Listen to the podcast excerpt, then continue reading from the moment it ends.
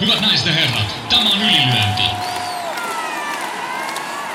Punaisessa kulmassa Turun ylpeys, Jani Mesikämmen. Ja häntä vastassa Stadin jättiläinen Jaakko Dalpakka.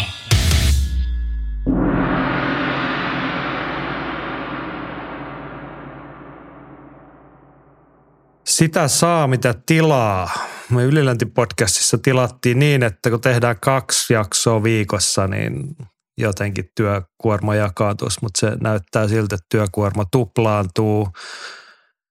Ei se mitään.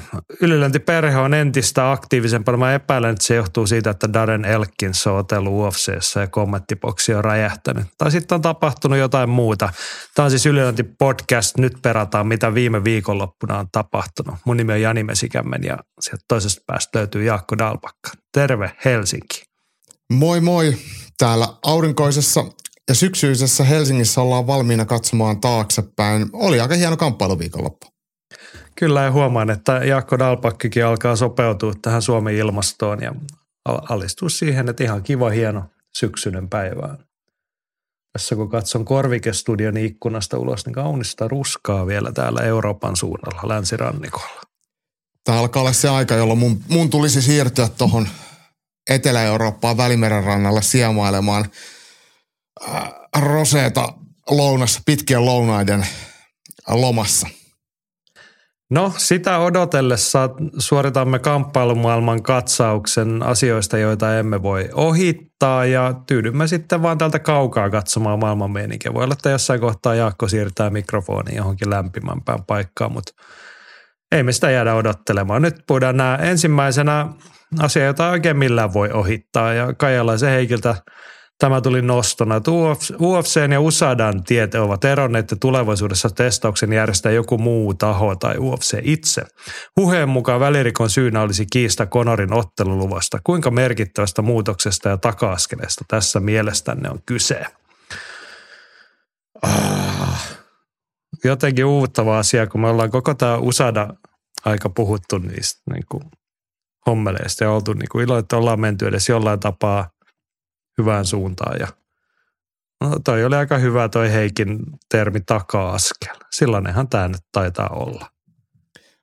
USADA on ollut UFCn ainoita sellaisia harvinaisia, positiivisia askeleita, mitkä on luonut semmoista uskottavan urheilun ja tasapuolisuuden asetelmia maailmanlaajuisestikin ja toiminut tietyllä lailla – ennakkotapaukset, mitä muutkin voisi tehdä. Ja nyt kun UFC tekee sen, mitä vaikka NHL tai ää, NFL, jotka itse testaa urheilijoitaan sovitulla tavalla ja sovituilla aineilla, niin sehän mahdollistaa, tämä, tai siis jos ne siirtyy tähän, mitä muut ammattilaisliigat tekee, eli suomeksi sanottuna sallii dopingin käytön, niin se on silleen mun mielestä tosi surullista. Ja sitten jos ajatellaan ihan käytännössä maita, vaikka Suomen kaltaisia maissa, missä suomalaiset ottelijat kuuluu, lisenssin omaavat ottelijat kuuluu olympiakomitean eli saman, saman testauksen piiriin, mitä USADA toteutti, niin se luo aika epätasa-arvoisen kentän sitten. Ja,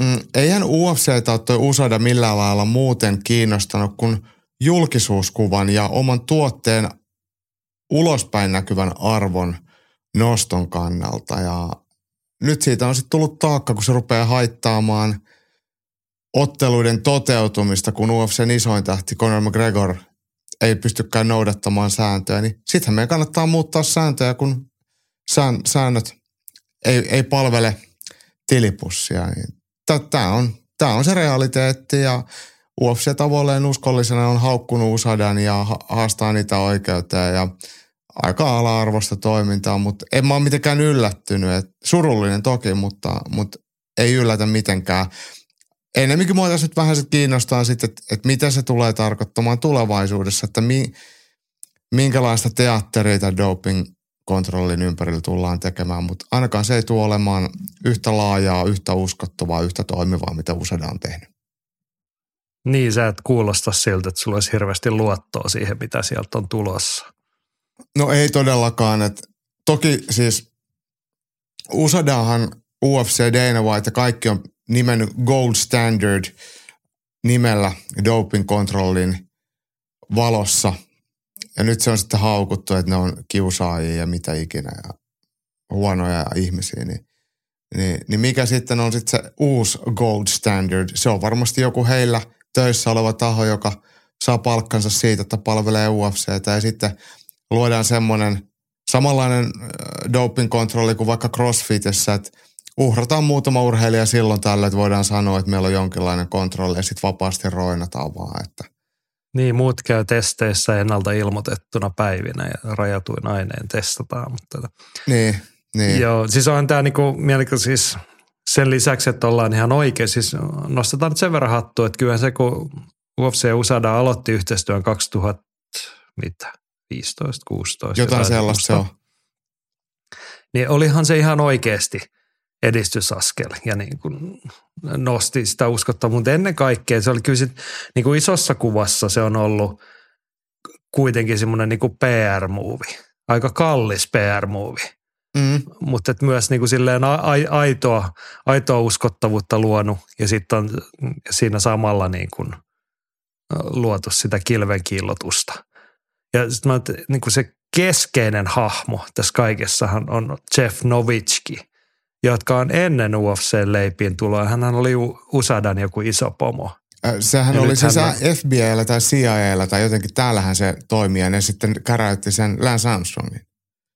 Niin, niin mutta hän oli jo niin kuin näissä hommissa Joo. ja kuitenkin niin kuin Usadan kanssa samassa pöydässä. Joo, kyllä, kyllä. Vähintäänkin näin.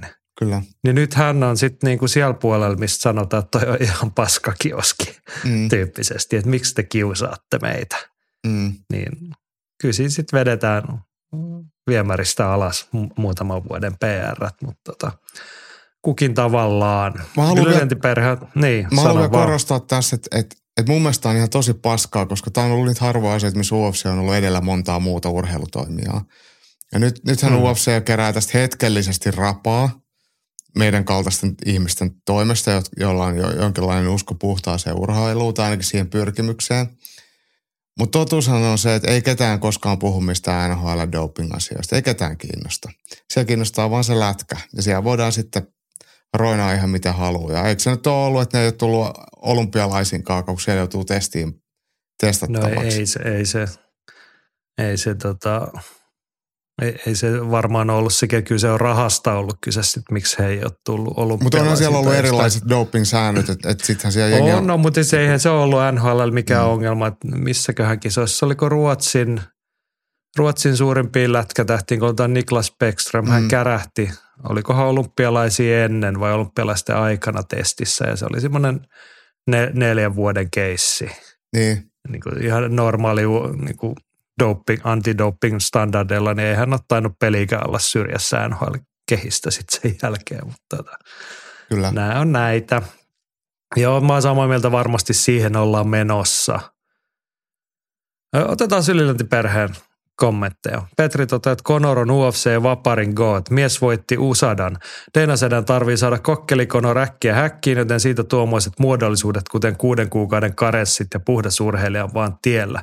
Vakavammin ottaa, mitä seurauksia tällä on? Voisiko UFCn profiililla oleva organisaatio oikeasti sallia vapaan roinaamisen? Jos voi, mitä tekee ne urheilijat, joilla on selkärankaa ja halu viedä lajia oikeasti eteenpäin? Ja Jimiltä vielä, että koitan suojella itseäni välttelemällä USADA UFC-perseilyn seuraamista. Ei tuosta nykypäivänä yksinkertaisesti voi tulla mitään pride-hormonihirviö kuurittelupaskaa. Ei nykypäivänä. Tai ainakin sellainen tietynlainen kaunis lapsenusko mulla on tähän asiaan. Ja tavallaan ihan sama en pysty vaikuttamaan. En ole se, joka tärvelee terveytensä eikä kukaan pakota UFCssä kehään. Joo, ollaanko tässä nyt siinä tilanteessa, että UFC-faneilta vaaditaan vähän lapsenuskoa tässä kohtaa?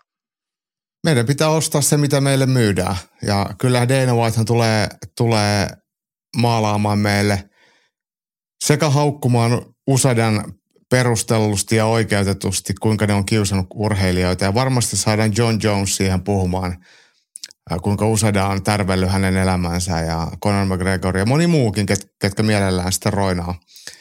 Että kyllä siinä niinku syyttelijöitä varmasti löytyy. Ja sitten he tarjoaa entistä paremman, entistä reilumman, mukavamman, mitä ikinä, että et kaikki muuttuu vielä paremmaksi kuin se on ollut aikaisemmin. Tätähän meille tullaan myymään. Ää, Eikö John Jones ollut se jätkä, joka meni häki alle piiloon, kun tuli testaajat salille Oh, yllä? Joo, joo. Hänhän ilmoitti viikonloppuna, että hänen, hänen rekordistaan pitäisi pyyhkiä pois se no contest, kun hän, oliko hän voitti Daniel Cormierin ja sitten sattui pissatesti näyttämään jotain vääränlaista. Niin, Mm. ei tämmöistä, hän, niin kuin, että hän on aina ollut oikeassa ja oikeamielinen ja Jeesuksen asialla. Jep, jep. Kaikkien naisten hakkaajien puolella.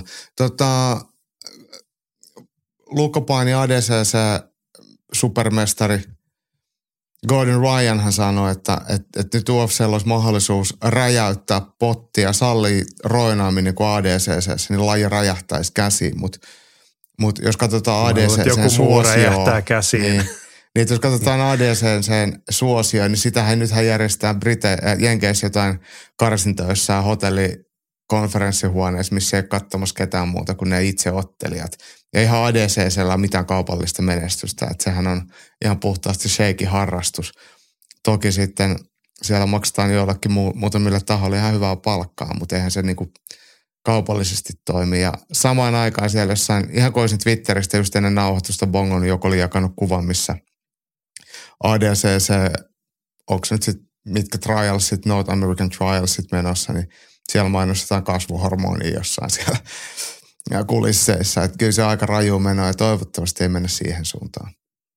Joo, Gordon Ryan, hän näyttää siltä, että hänen lihaksensa saattaa räjähtää käsiin, Mm. toisin kuin hänen suosionsa. Mutta tota, hieno lukkopainia silti.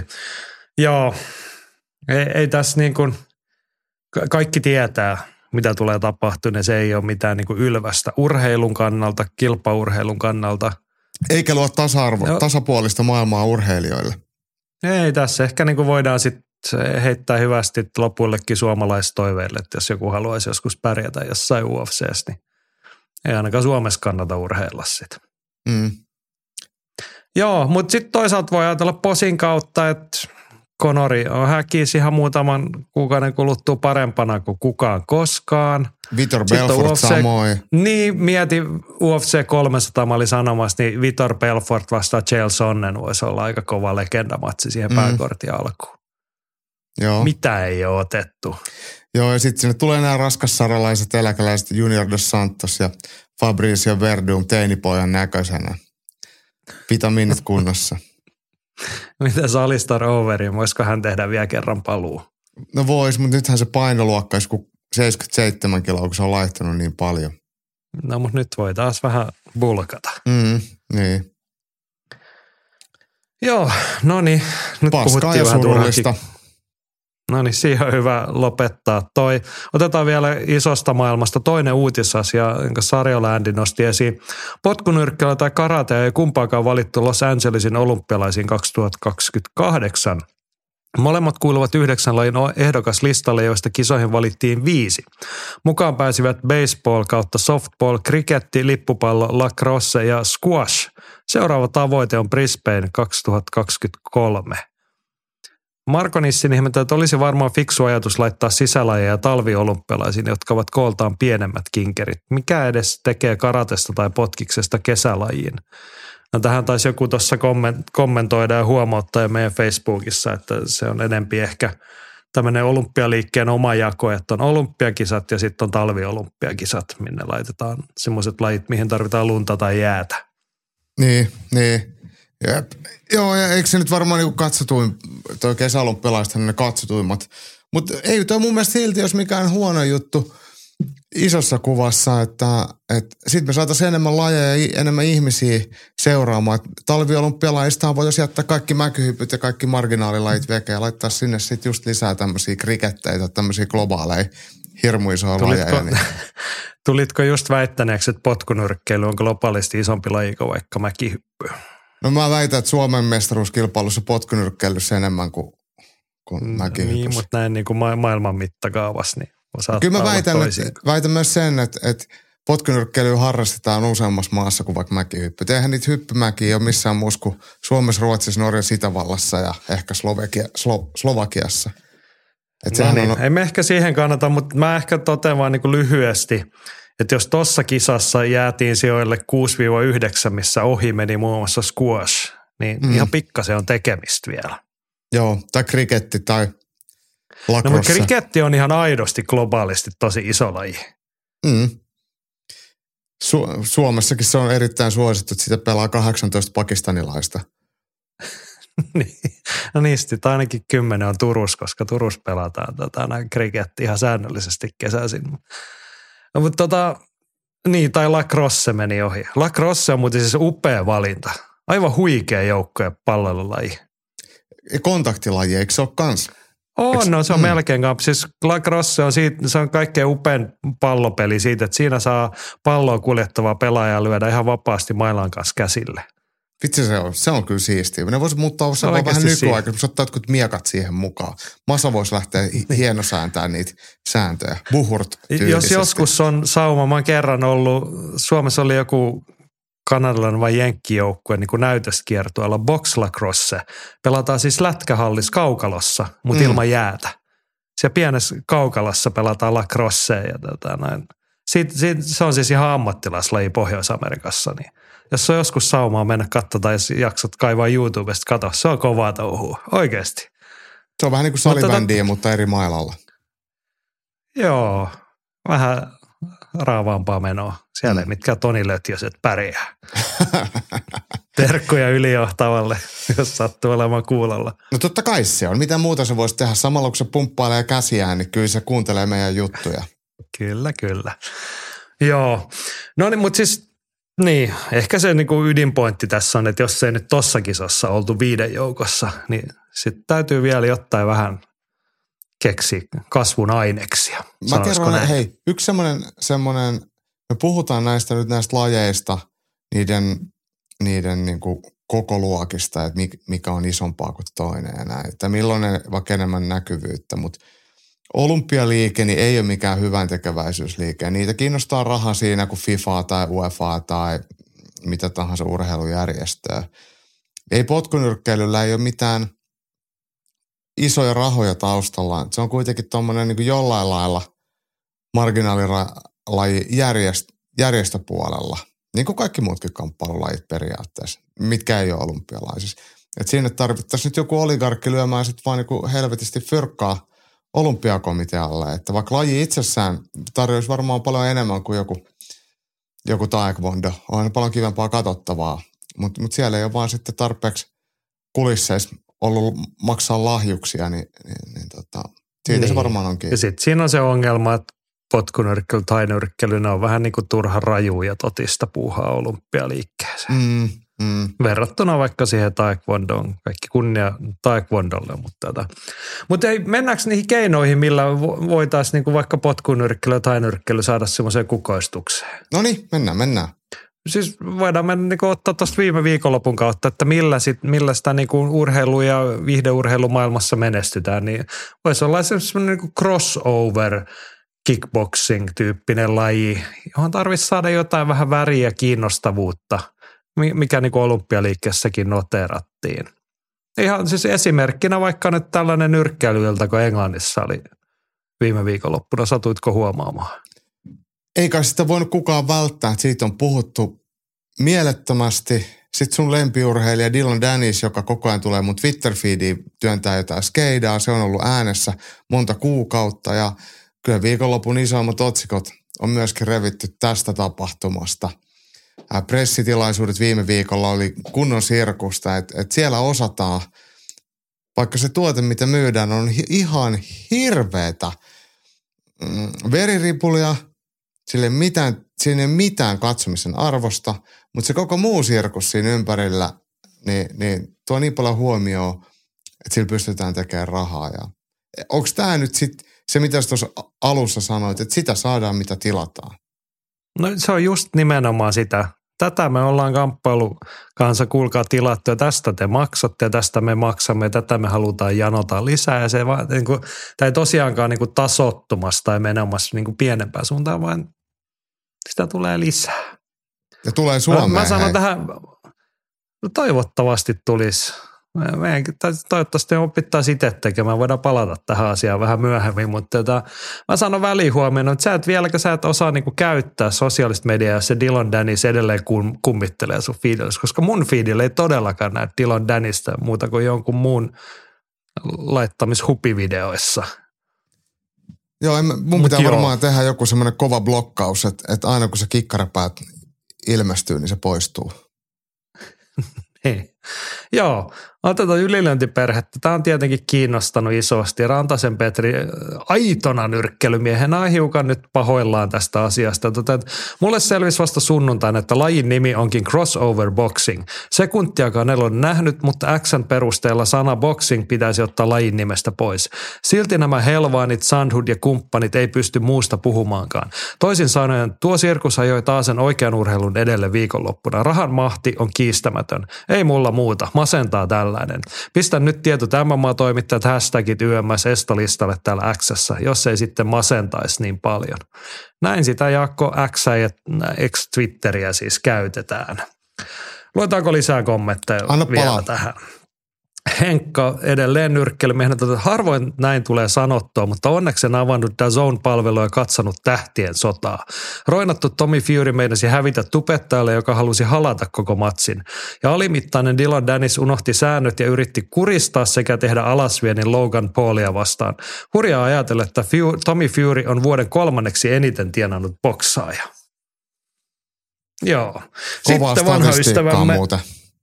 Joo, vanha ystävämme Maunosen Janne Keski-Suomesta ja kovana grappling-miehenä toteaa ehkä vähän sydänsärkyneen, että en ajatellut, että joku voisi saada nyrkkeilymatsissa jujutsun näyttämään huonolta. Dylan Dennis onnistui siinä. Dylan voisi mennä vaikka maakuoppaan ja ripotella tuhkaa päällensä. Mihinkään kamppailuun ei kannata enää ryhtyä.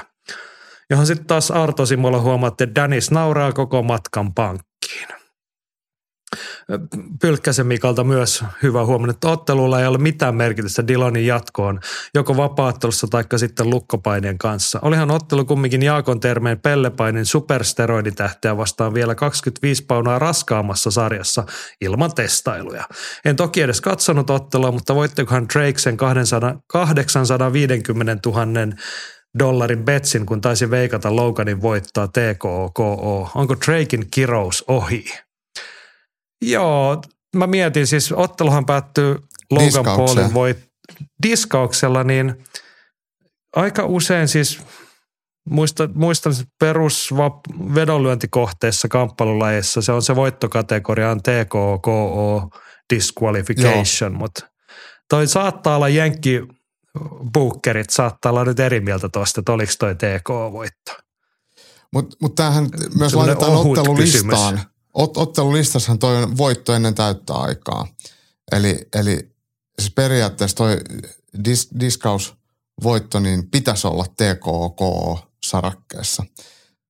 Juu, juu, mutta Mut- mut, en tiedä, mutta et, Miten pe, pe, kaikki peliyhtiöt se toteuttaa, näkee, niin, Niin. sit, siihen mä en osaa sanoa. Niin, joo, Dylan Dennis, tota, mitä siitä nyt sanois? En, en ole siis katsonut muuta kuin ihan semmoisia 10 sekunnin niin sanottuja highlight-pätkiä somesta. Musta se oli kaikkein parasta, kun hän yritti kahden jalan alasvientiä Logan Paulin vasta, eikä sekään onnistunut Mm. nyrkkeilyottelussa. niin tota, ai voi. Maunonen hienosti tässä jujutsumiehenä niin, niin antaa rapaa Dylan Dennisille, että et, et, et häpäsi jopa oman porukkaansa. Et Dylan Dennis on, on meidän aikamme ehkä suurimpia trolleja, että et se, se toimii tuolla sosiaalisen median kanavissa, mutta käy myös näyttäytymässä ihmisten ilmoilla ja sen tehtävä on vain hämmentää. Ja ehkä se saa jonkun tiliä korvauksen. Mut, mut, mutta tota, Mm. musta ennemminkin se on se, että, että voitaisiin tehdä semmoinen kollektiivinen boikotti tapahtumajärjestäjien ja, ja mi- toimijoiden ja toimittajien kesken, että ketään ei ottaisi Dylan Dennisiin mihinkään, koska se ei oikein tuo mitään mielenkiintoista. Silloin on aika huonoja juttuja ja se ei oikein osaakaan mitään. Että sillä ei ole semmoista mitään arvoa. Että sen ainoa arvo on, on trollaa. Että se ei ole edes mikään entinen urheilija tai, tai joku. Se ei oikeastaan ole mitään kellekään. Se on Conor McGregorin kaveri. Ja joku keskiverto, onko se edes mustalla vielä ikinä voittanut yhtään mitään merkittävää jujutsussa. Että et se on ihan tusina, tusina hessu. Niin eihän me tarvita sitä mihinkään. Sille ei ole mitään annettavaa. Ei se tarvitsisi kenenkään ottaa mitään. Ja paljon mielenkiintoisempia fiksumpia tai, tai jopa kontroversiaalimpiakin tyyppejä varmasti löytyy. Niin jätetään se oman onnensa nojaa. Niin, että sä ajattelet, että voit löytyä vielä joku suurempi sekoilija, mikä olisi edes niin kuin jollain toisella tapaa kiinnostavampi kuin mm. Dylan Dennis. Se, kyllähän hulluja löytyy Joo. ja tyhmiä. Joo, on, on. Mutta nyt me ollaan vahvasti siinä sitä saa, mitä tilaa sektorissa.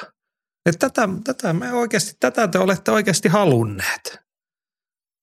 Okei, okay, me ollaan halunneet. Me ollaan puhuttu Paulin veljeksistä varmaan pari vuotta tässä. Ihan säännöllisesti, melkein joka viikko mainitaan ei juttu, niin tätä tämä nyt sitten on.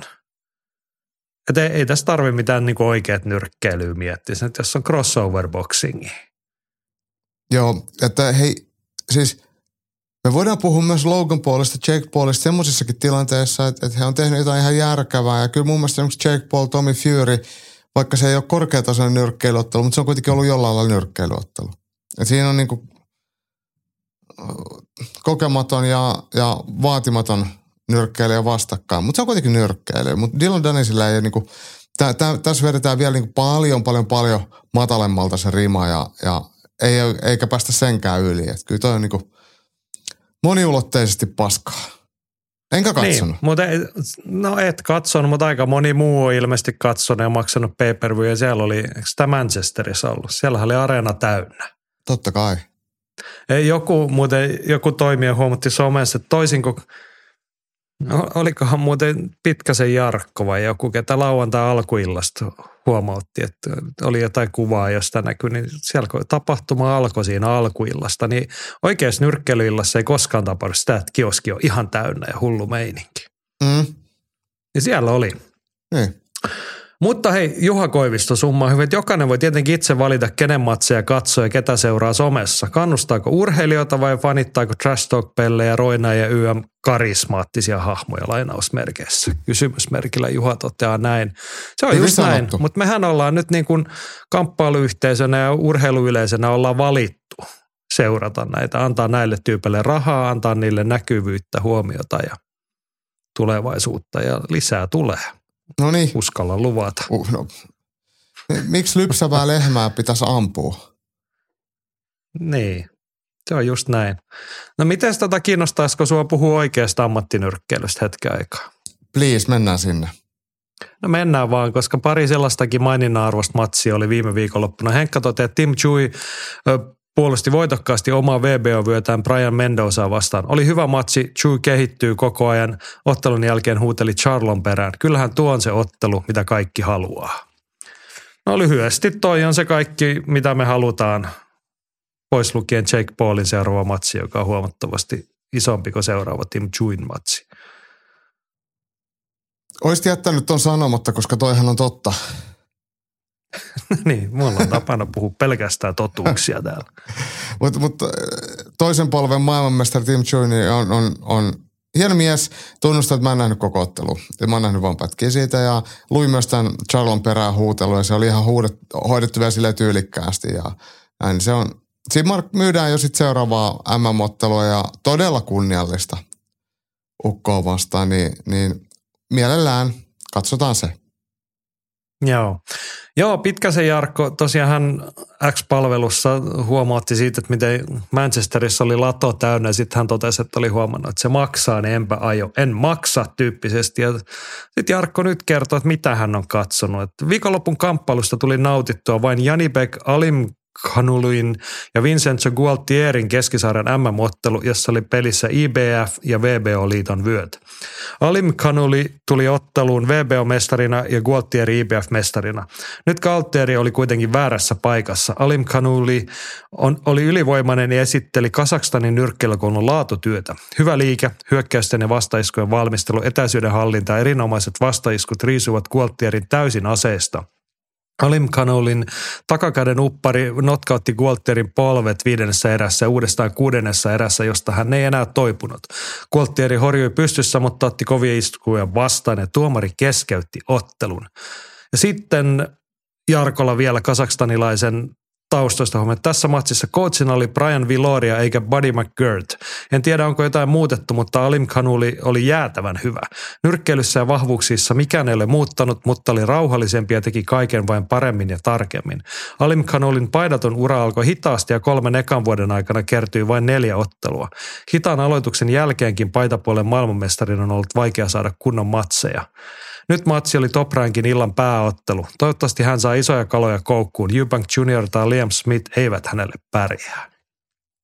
Kovaa povausta. Mä katoin Tai mä tästäkin tiedä, vaan kova. highlightit. Tämä Janibek ottelee tosi nätisti ja Jarkko mainitsi tämän kasakstanilaisen nyrkkeilytyylin. Sitähän samaa tyyliä nähdään vapaattelussa ja tai nyrkkeilyssä. Sillä on semmoinen omanlainen hyvä liike ja, ja ne iskee tosi nättiä, nättejä sarjoja ja ne on tarkkoja, kaunista, esteettisesti kaunista ja myös tosi tehokasta nyrkkeilyä. Niin tuossa Twitterissäkin pyörii. Mä en muista Jakoksi Jarkkokin peräti siitä vai, vai mitäs, mistä se mulle tuli. Oli tommonen hidastus, missä just Janibek upottaa ää, takimaisen, eli vasemman alakoukun vastaiskulla Saksassa uraa rakentaneen Gualtierin leukaan. Se on ihan, ihan oppikoulukama ja harvoin nähdään MM-titteliottelussa noin isoja tommosia tasoeroja.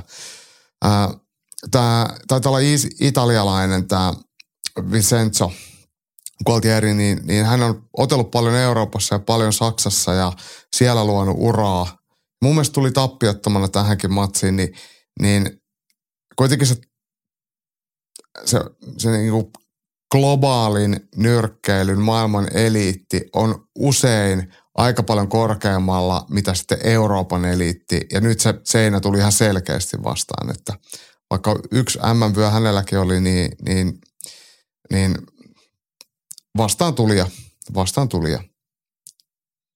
Joo. Saanko mä summata nyt tämän nyrkkeilyviikon lopun tähän? Saat. Ja siis Kasakstanin mies eittämättä hieno nyrkkeily, hieno matsi, mutta ihan rehellisesti sanoen, että ei ketään kiinnostanut. Sen sijaan joku muu asia. No siis, kun sitä ei lasketa, että Jarkko Pitkänen, Pitkänen koko elämänsä nyrkkeily omistaneena ja a- nyrkkeilyvalmentajana, että hän intoilee tästä matsista ja on kattonut totta kai sen. Mitä sitten? Niin. Kaikki muut katto, en mä viitti edes sanoa mitä ne katto, mutta tota, jotain muuta. Joo. Mennäänkö vapaatteluun sitten? Oli muuten aika hyvät karkelot, jos puhutaan UFCstä. No, puhutaan vaan UFCstä ensin, koska sehän on UFC Top kolmosen vuoro. Ja tota, mennään suoraan asiaan. Siellä kolme. Kun Darren Elkins ottelee, niin Darren Elkins on top kolmosessa. Ja tämä ei ole pelkästään Janin puolueellisuutta, eikö vaan? Ei, Darren the Damage Elkins. Oli se aika väkevää taas kerran. Mun mielestä ottelu oli tempoltaan ja painisekvensseiltään ja oikeastaan tilanteiden vaihtelultaan vapauttelu parhaimmillaan. Ja otteluparissa molemmat ne teki siitä hyvän. Ja sitten vielä kun voittaja on vanha parta Elkins, vaikka miehellä ei parta edes kasvaa, niin, niin kyllähän siitä on pakko tykätä. Ja mä luulen, että Darren Elkins, vaikka hän ei ole vielä mikään Jim Miller, mutta myös UFC selostamossa niin on semmoista pyyteetöntä arvostusta miehen kohtaan tai miehen, miehen puolella. Kyllä, 37-vuotias lupaus. Ja Mä olen siis Jim Miller arvostusseura nostaa kyllä hattua aina tällaisille esityksille. Mutta matko Jim Miller on kuitenkin semmoinen vähän pullantuoksuinen metsämies flanellipaidassaan. Niin Darren Elkins on se jätkä, joka ajaa sen parran päivää ennen matsia, jotta sillä on semmoinen oikein inhottava sänki, että kun sä rupeat grindaa sitä painia, niin sä raavit sen toisen verillä pelkällä naamalla. Hänellä on luultavasti semmoinen amerikkalainen sänki kuitenkin, mikä niinku aiheuttaa niinku verenvuotoa vastustajassa. Darren Elkins muistuttaa ihan pikkasen kasvojen piirteeltään Otto Saarta, että siellä on ar- arpikudasta on ja, ja otettuja matseja sen verran, että, että naama näyttää sille, että vaikka ei matsi ole alkanutkaan, niin jostain kohtaa se vähän turvottaa. Okei, eli Otto Saari on Suomen Darren Elkins. No me voidaan näin tehdä tämmöinen tämmönen nimeäminen, ja se ei ole mikään loukkaus, koska Darren Elkins on meidän molempien suosikkeja. Niin, toisaalta Otto Saarella se kampaus on semmoinen, että hän voisi olla myös Suomen Clay Guida. Mm, Mm, totta. Nyt on Ottolla kova miettimisen paikka. Miten niin profiloit Otto? Että Ottollahan matsi tulossa Hamarassa muutama viikon päästä. Nyt nähdään, että onko sieltä tulossa niin kuin Otto the Damage Carpenter saari nousee häkkiin Turussa. Joo, mutta hei, nostetaan, nostetaan vielä, mä sanon tuon saman, DJ Brown teki tuosta vielä paremman matsin. Darren Elkins oli oma itsensä, mutta DJ Brown pisti ihan kaiken tiskiä ja sitten se ei vaan riittänyt. Mutta oli, oli niin kuin huikeeta nykyvapaa-ottelua. Jep. Kyllä, mennään listasijalle kaksi. No oli tämäkin aika huikea. Terence McKinney, 20 sekuntia polveen naamaa ja ground and poundia perään. Armollisempi tuomari olisi keskeyttänyt tuon heti ja se olisi ollut yksi painoluokan historian nopeimmista tyrmäyksistä. Se oli jotain neljää, viittä, kuutta sekuntia, mutta Brendan Marot jotenkin oli tolkuissaan siinä ja sitten tuomari antoi McKinnin käydä lyömässä muutama kymmentä lyöntiä siihen perään vielä. Joo, se oli siis suoraan telineistä McKinney lähti ja polvi leukaa ja Marot ka- kaatui siitä niin suorin jaloin, mutta heräsi kaat- kaatumisen jälkeen ja sai siinä sitten vähän aikaa vielä maistella nyrkkiä. Mutta onneksi ei käynyt pahemmin, se oli hurjan näköinen tilanne ja tuommoinen aloitus, niin kyllähän se aina, aina nostattaa tunnelmaa. Hyvä matsi sinne preleihin. Kyllä. Oli ennen kaikkea, jos ette vielä katsonut, niin Fight Passilta prelimit pyörimään. Siellä oli kyllä – hyviä matseja, mutta toi Darren Elkisin matsi oli se prelimien pääottelu, joka kyllä pisti nuotit kohdalla. Mutta siellä mun mielestä, mä tykkään, sä et niin vakuuttunut, mutta oli naisten kääpiösarjassa britti Melissa Dixon teki UFC-debyttiin. Sä otti Irina Aleksejevaa vastaan. Matsi se meni pisteelle, mutta siinä oli kyllä myös räväkkää tekemistä. Molemmin puoli. Joo, mutta niin kuin sellaista meininkiä kuin pitääkin olla. Mm. Mutta ei mm. siitä sen enempää. Mennään UFC Top 3 kärkisijalle ja Annetaanpa Mäkisen Teron kertoa. Pääottelussa oli lähellä se, että ikoninen Jani mainitsema Teri Etim-tyrmäys uusiutuisi. Barbosa osui päkiällä, niin vastus pysyi kiikunkaakun mukana ottelussa, vaikka siitä kunnolla kontaktiin. On se Barbosa ammattimies. Makvanin UFC-uran merkittävyydestä teoista puhuttiin toisaalla. Olisi edelleen mielestäni temppu ottaa tuollaista sirkkeliä vastaan täydet erät. Sanotaan mitä sanotaan. Ja Kurhelan Mikko kommentoi, että olihan kova comeback Edson Barbosalla viikonloppuna. Aika paljon pystyy paikkaamaan kokemuksella ja rutiinilla. Taas käännettiin ottelu aliarvostetulla vartaloosumilla – ja nyt mä kysyn ensin, että kuka aliarvostaa vartalousumia? Häh? Kuka tunnustaa? Varmaan joku jo osaamaton tuomari, mutta mut ei kyllä pitäisi. Et, et, ei pitäisi. Ja se on vähän se... sama kuin al, aliarvostaisi alapotkuja, että et eihän ne tunnu millekään. Et kysykää vaikka tuolta, mitä tämä nyt oli, Adrian Janesilta, kun Jonathan Martinez potki jalat alta.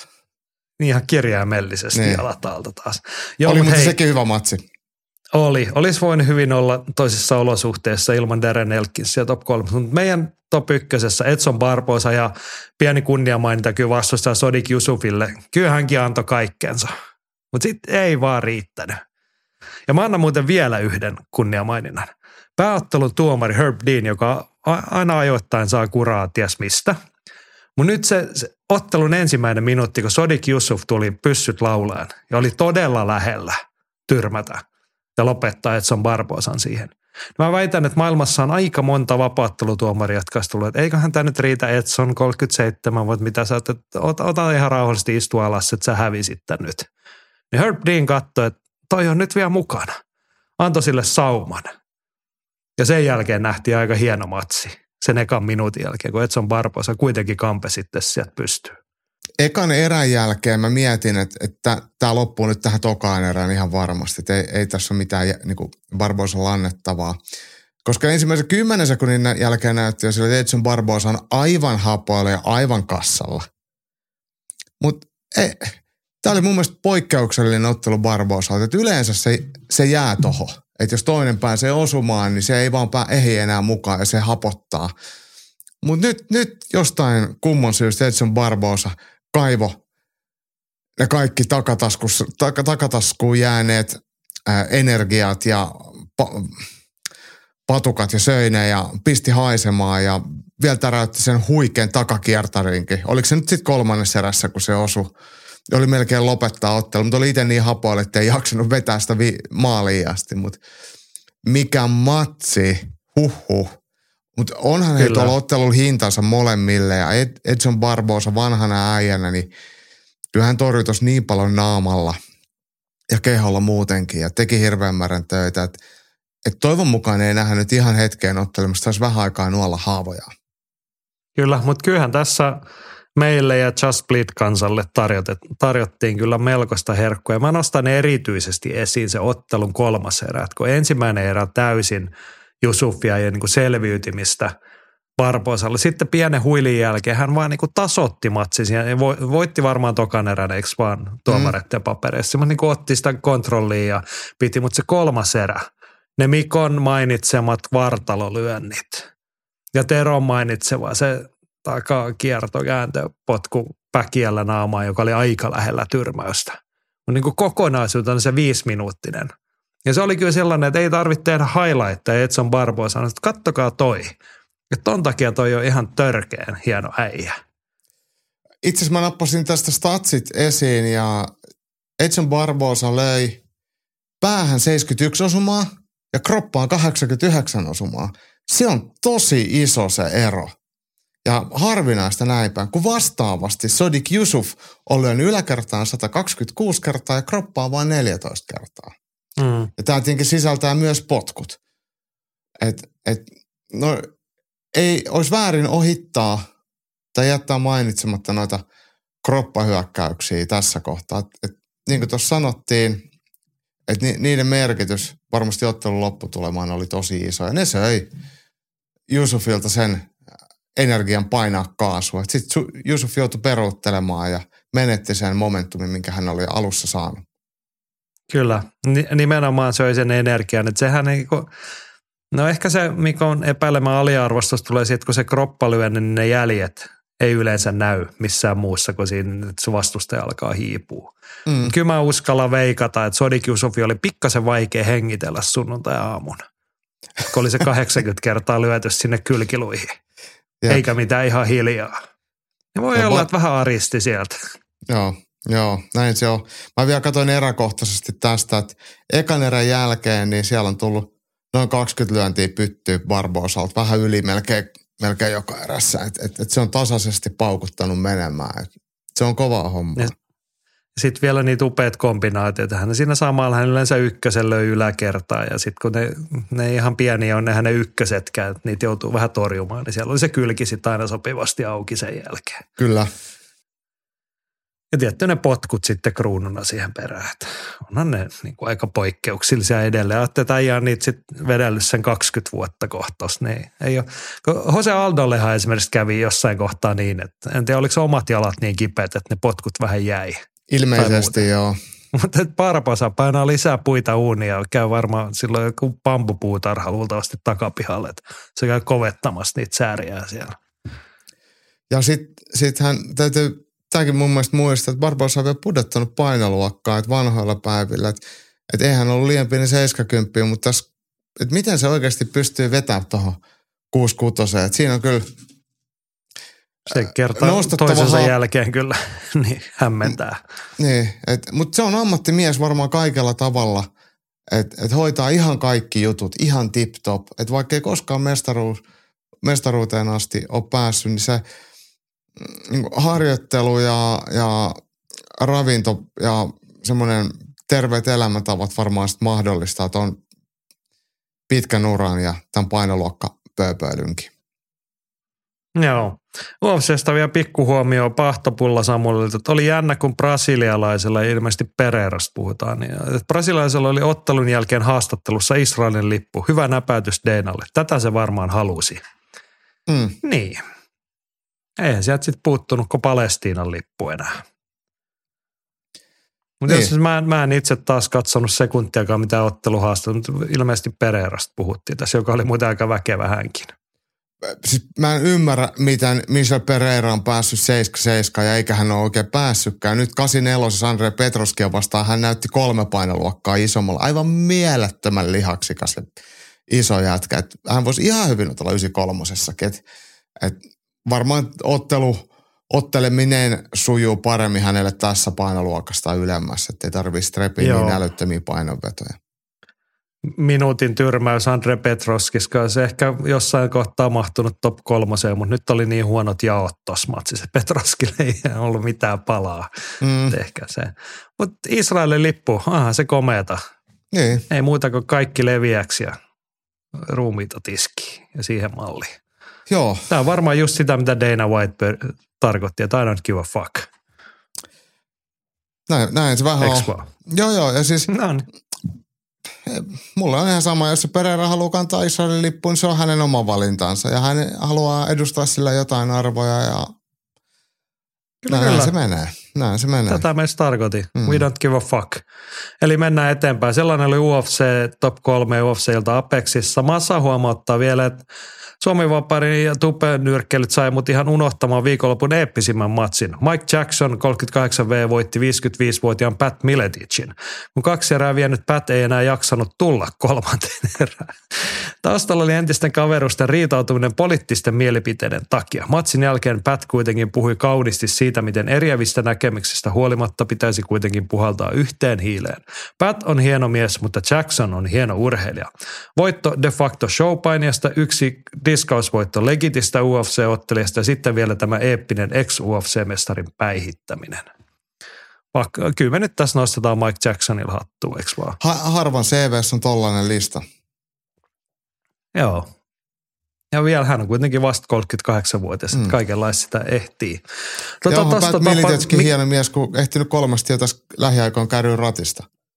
Niin, no sitä sattuu ja tapahtuu, kun paljon touhua. Ajojahti. Mä veikkaan, että ajojahti. Mi- Mikäs toi tapahtuma nyt olikaan? Nyt mä unohtan, mikä se nimi oli. Ei sille ehkä väli, pienempi tuommoinen alueellinen jenkkitapahtuma, jonka pääottelu toi, mutta mä heitän ihan knoppina sieltä ton illan toisessa pääottelussa nähtiin Matt Hughesin poika. Jordan jotain. Hänellä on eri sukunimi, mutta Matt Hughesin poika otti ammattilaisdebyyttinsä. Hävisi kylläkin sen 21-vuotiaana jollekin kokeneemmalle ukkelille, mutta aika mielenkiintoinen nimi. Niin, en mä tiedä. Jos ei voita ja sekaamatsiin, niin se ei nosta vielä oletusarvoa, että, että pääsee isänsä jalanjäljissä UFC-mestaruuteen asti. No ei, ei ehkä luoda sille tarpeettomia painolasteja nuorukaisen niskaan, mutta et 21-vuotiaana ammattilaskehissä niin ehtiihän sitä vielä oppia ja kehittyä. Kyllä. Joo, hei maailmankehistä ihan nopea nosto. Jotkut saattavat muistaa Sahil Sirahin, Sirai, ruotsalainen, afgaanitaustainen ruotsalaisottelija, joka nui Patrick Pietilän kumo FCRssä tuossa tovi sitten. Hänet nähtiin KSB-kehissä viikonloppuna ja sehän sujuu vähintään yhtä komeasti. Hän otti Ahmed Abdul Kadirovista tyrmäysvoito ekaserässä ja melko tylyyn tyyliin sekin. Tämä on kyllä mielenkiintoinen tuore ruotsalaisnimi. Joo. Ja nyt on sitten jo ehtinyt vuoden sisään, vuosi sitten Superiorissa voitto, tämä oli nyt toinen KSV-matsi, Lukas Rajevskille tuli tappio silloin, olisiko hän ollut silloin jotenkin vähän pikapaikkaa, niin siinä Pietilä tuossa väliin. 92 listalla nyt ja aika kivat kansainväliset näytöt alkaa tuossa olla jo. Siellä näytti olevan Resa Madadi ainakin hänen, kun katsonko, ei hän ole mikään All Starsin mies. Göteborgista kotoisin, niin jotain Hiisingen MMA-maata edustaa, mutta Se voi olla, että tämä, tämä kuullaan varmaan vielä. niin tämä on voinut olla tuolla treenailemassa Resankin kanssa tuolla Espanjassa. En tiedä. Niin, Resa Madadi, hän vaikuttaa siellä, onko hän niin kuin enemmänkin siellä All Starsin Espanjan toimipisteessä nykyään? On aika paljon ja nehän on laajentamassa Meksikoon myöskin, että, että, että tota, Oho, bisnekset kasvaa. Mehiko. Mm, Kuulostaa lupaavalta. jep. No, eipä siinä mitään. Nyt olisi varmaan aika katsella sitten kotimaan kuvioita. Kuuntelet ylilyöntipodcastia. Ja kotimaassahan oli sitten tämä Suomi-vaparin superviikonloppu, tai ei pelkästään kotimaassa, mutta suomalaisella vapaaottelulla oli superviikonloppu, niin kuin joku viime viikolla julisti. Ja tuosta tajusin jälkikäteen, että tähän meni sillä tavalla pieleen, että kun Marko Sarasjärvi ja Olli Santalahti lähti sinne Dubliniin Cage Warriorsiin ottelemaan, niin kukaan ei vissiin huomannut sitten irlantilaisilla kertoa, että hei, meillä on suomalaista superviikonloppu, että voitteko olla huomaavaisia. Joo, siellä Et- oltiin en mä väärillä, väärillä, resepteillä liikkeellä. Joo, että mä Irlannin, ehkä Dublinissa joku oli sitä mieltä, että oli irlantilaista superviikonloppu, koska niillä sujuu aika kivasti. Siellä Cage Warriorsissa se oli aika komea meininki taas. Areena täynnä, katto repeili metelistä. Suomalaisittain vähän hiljaisempaa. Olli Santalahti hävis, sanos nyt, James, James Seahanille pisteen ja Marko Sarasjärvi sitten taas kolmannen erä keskeytyksellä Solomon Simonille. Joo, se oli ja, kä- käsitriangeli tai sivukuristus. Joo. Mä, mä haluan ottaa ennen kuin otetaan tuosta ihmisten kommentteja, niin haluan tarttua asiaan, josta me ollaan puhuttu, toista, jonka minä aina toistan rutiininomaisesti. Ja se on se fraasi tai väite siitä, että Cage Warriorsin matchmaker Ian Dean, niin hän on omassa työssään vähintäänkin Euroopan paras. Hän tarjoaa meille kuluttajille, Cage Warriors yleisölle huikeita, niin kuin todella laadukkaita ottelupareja tapahtumasta toiseen. Hän osaa tehdä senkin, että kun he rakentaa niitä mestareita, niin he tekee sen aika uskottavasti. Välillä tietenkin pidempään seuranneet näkee, että missä mennään, mutta hyv- hyviä matseja niille. Mutta sitten tämmöiset Santalahdet ja Sarasjärvet, niin niille lyödään tiskiin just tasan se, mitä kuuluu ja ansaitsee. Niin tälläkin kertaa. Mutta sitten tullaan siihen, että mitä tämä nykytasolla merkkaa suomalaisille. Niin sehän merkkaa sitä, että ei siellä ole oikein niin kuin mitään kauhean helppoa tarjolla. Cage Warriors on sellainen paikka, mihin voi mennä niin rakentelemaan uraa. Et, et se on vähän niin kuin rumasti sanottuna niin kuin mini UFC. Toki siellä niin kuin paikallisille ottelijoille tarjotaan välillä hyviä matseja, mutta silleen, että et, et Cage Warriorsille on loppujen lopuksi vähän niin kuin sama, että kuka siellä voittaa. Että Cage Warriors voittaa itse aina, kun matsit on hyviä. Ja yleisö voittaa. Ja yleensä yle, niin, niin, niin, siis me, me kuluttajat voitetaan, että – että se ei ole semmoinen, että se olisi jonkun yhden kotikehän tai yhden tietyn seuran tai salin ottelijoiden rakentelua. Niin, niin, niin, niin. Niin matsit on usein hyviä, ne on usein viihdyttäviä ja ne on ta- kilpailullisia ja tasa-arvoisia. Niin se on katsojalle kyllä hyvä, mutta se, se on sitten urheilijalle se on aina semmoinen joka kerta ihan asiallinen haaste, että pitää pystyä parhaimpaansa, että voi voittaa. Niin se ikävä varjopuoli on siis, että kun suomalainen ottelija pääsee urallaan sillä tasolle, että joku huoli tuonne ulkomaille ja tarjotaan Cage Warriors-sopimusta, joita Ian Dean kyllä uskollisesti vuodesta toiseen arvostamilleen suomalaisille tarjoaa niitä saumoja. Niin siellä nyt niin kuin viime aikojen perusteella se on aika vaikeeta pärjätä siellä. Että ihan se niin kuin taso ei nyt näytä kovinkaan monella riittävän. Eikä puhuta kenestäkään yksittäistä ottelijasta, tarvitse puhua eikä yksittäistä ottelusta – vaan niin kuin viime aikojen linjasta. Et liian usein tulee vaikka mekin täällä, mekin taas viime viikolla oltiin sitä mieltä, että Sarasarja ja Santalahti voittaa ja täysin omin aseen pystyy tuon matsi hoitamaan. No ei pystynyt, ei riittänyt kummallakaan. Joo, eikä näyttänyt edes sille, että riittäisi.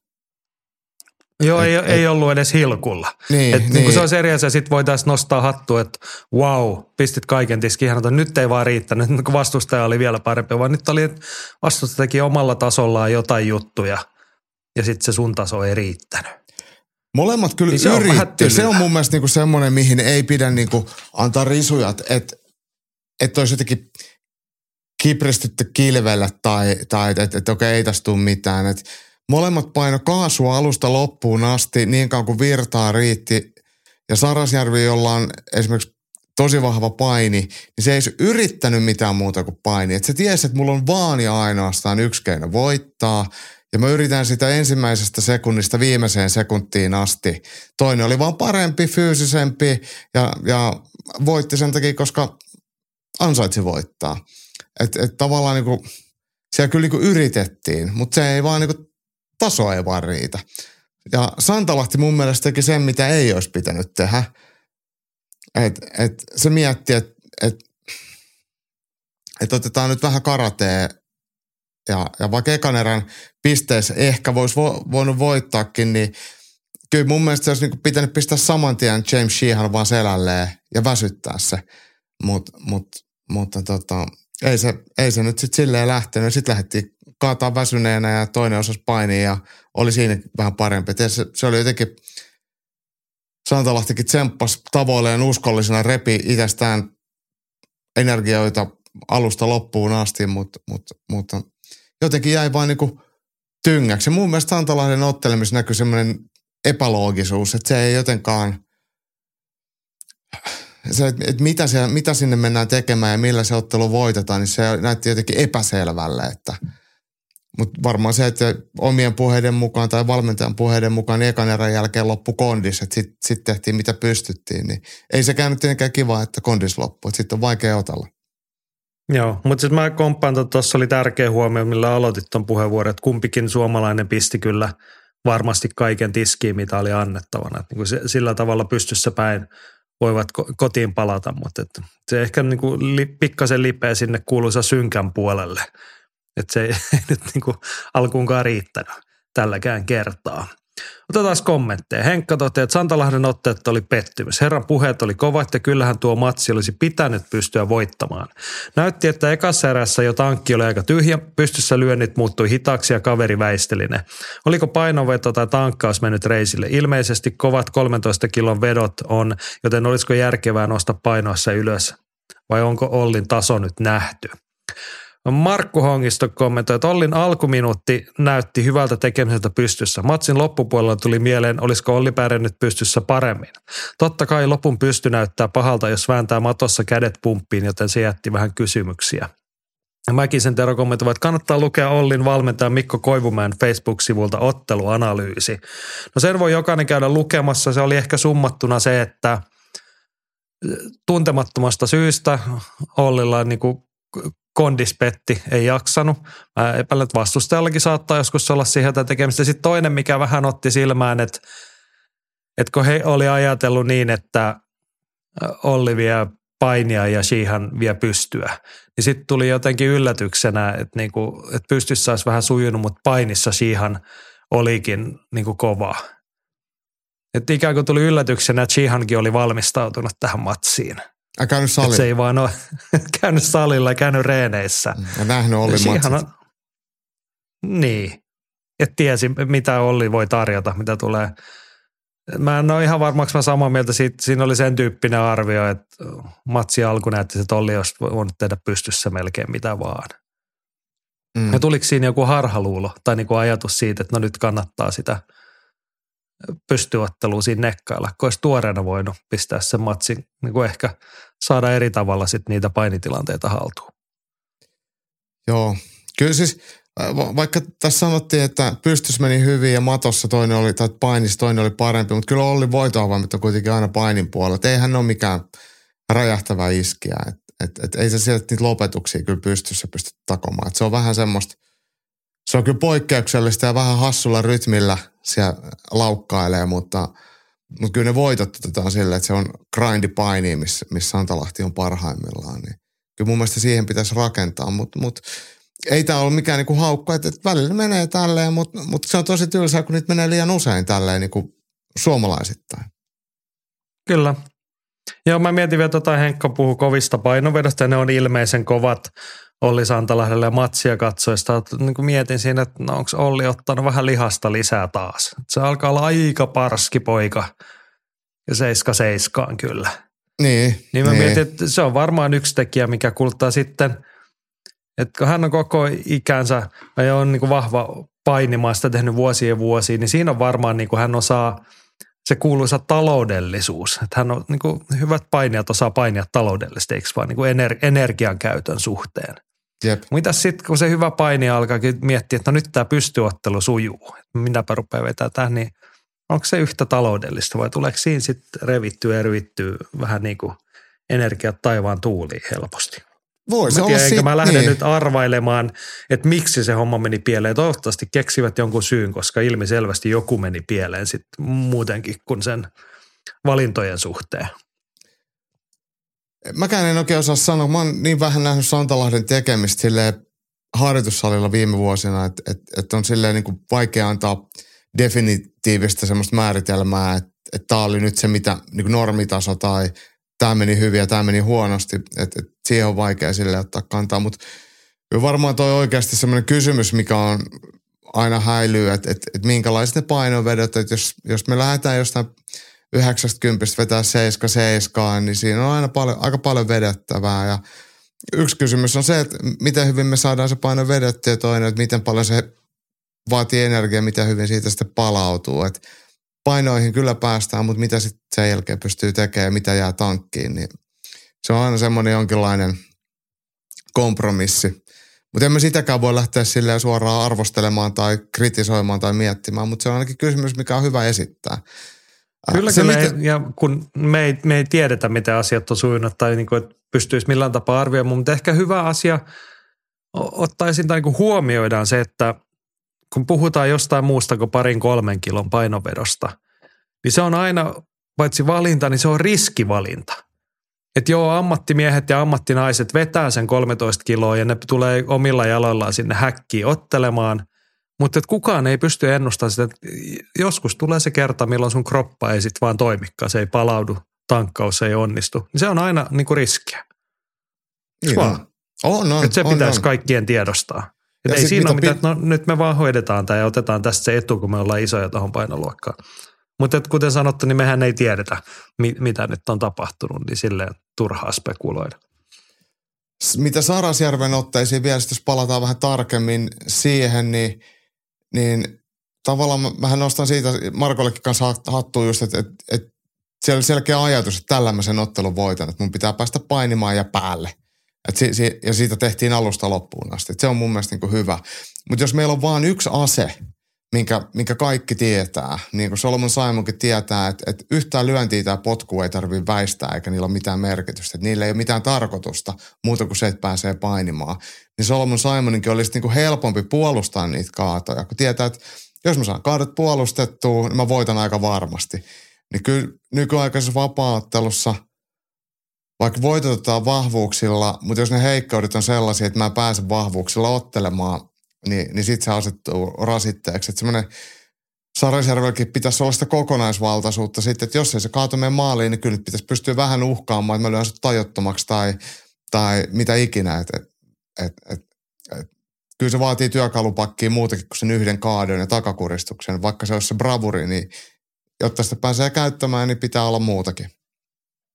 Joo, ja hei, tässäkin on syytä kyllä huomioida, kun siellä on aina se vastapuoli tekemässä kiusaa siellä mm. ottelussa. Niin mä muistaakseni viime viikolla povasin, että Solomon Simon näytti edellisen matsinsa perusteella sellaiselta tukolta, että sitä ei kannata ottaa kauhean kevyesti. Ja nyt mä sanon tämän matsin nähtyen, että Solomon Simonista kuullaan vielä.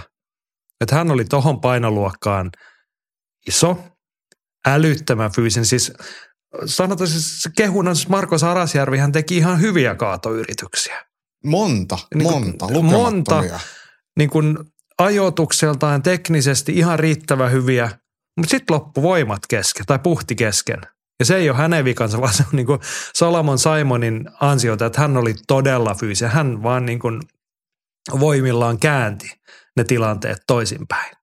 Ja näytti sitten vielä, että mä osaan muuten painiikki itsekin tähän vielä, että kun vähän puhuttiin, että onko tämä nyt sitten pystynyt ottelija vastaan mattomies. Niin ei se ollut pelkästään sitäkään. Ei todellakaan. Mä itse asiassa yllätyin Solomon Simonin painitaidosta. Hän paini paremmin, mitä mä oletin. Et, et, et. Mutta kun mun mielestä nekin oli nähtävillä siinä hänen edellisessä matsissa. Hän on niin todella väkevä ja sitten kun sä oot fyysisesti, hän oli sielläkin matsissa ylivertainen vastustaja nähdä, silloinhan sä pystyt painimaan. Sä pystyt, niin kuin, ei sun tarvi olla maailman teknisinkään, jos sä pystyt vaan kääntämään niitä tilanteita omaksi tai sä oot niin räjähtävä, että sä saat kaatoi sillä.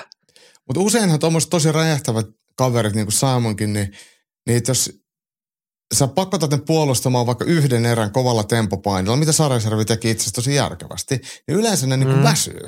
Mutta ei muuten väsynyt. Ainoa, ketä väsynyt, niin. oli Sarasjärvi. Eli, eli Kyllä. se niin kuin kääntyi itse itseään vastaan. Ja sitten jos se on se ainoa käytössä oleva ase, niin sitten sit voiton todennäköisyydet vähenee. Joo, mutta Solomon Simon, pistäkää nimi mieleen, koska mä oikeasti odotan näkeväni häneltä lisää matseja jatkossa. Että niin kun todella mielenkiintoinen tuore ammattilasottelu. Öö, Mäkisen Terolla hyvä kommentti tuohon matsiin.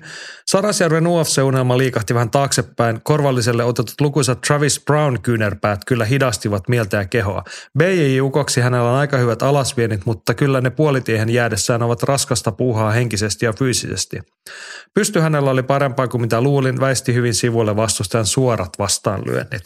Mutta joo, siis toi mitä Tero sanoi sen ensimmäiset sen lisäksi, että Simon pysäytti häkkiä vasten ne kaatoyritykset, niin hän kyllä piti huolen, että hän joka kerta löi kyynärpäällä sinne päähän.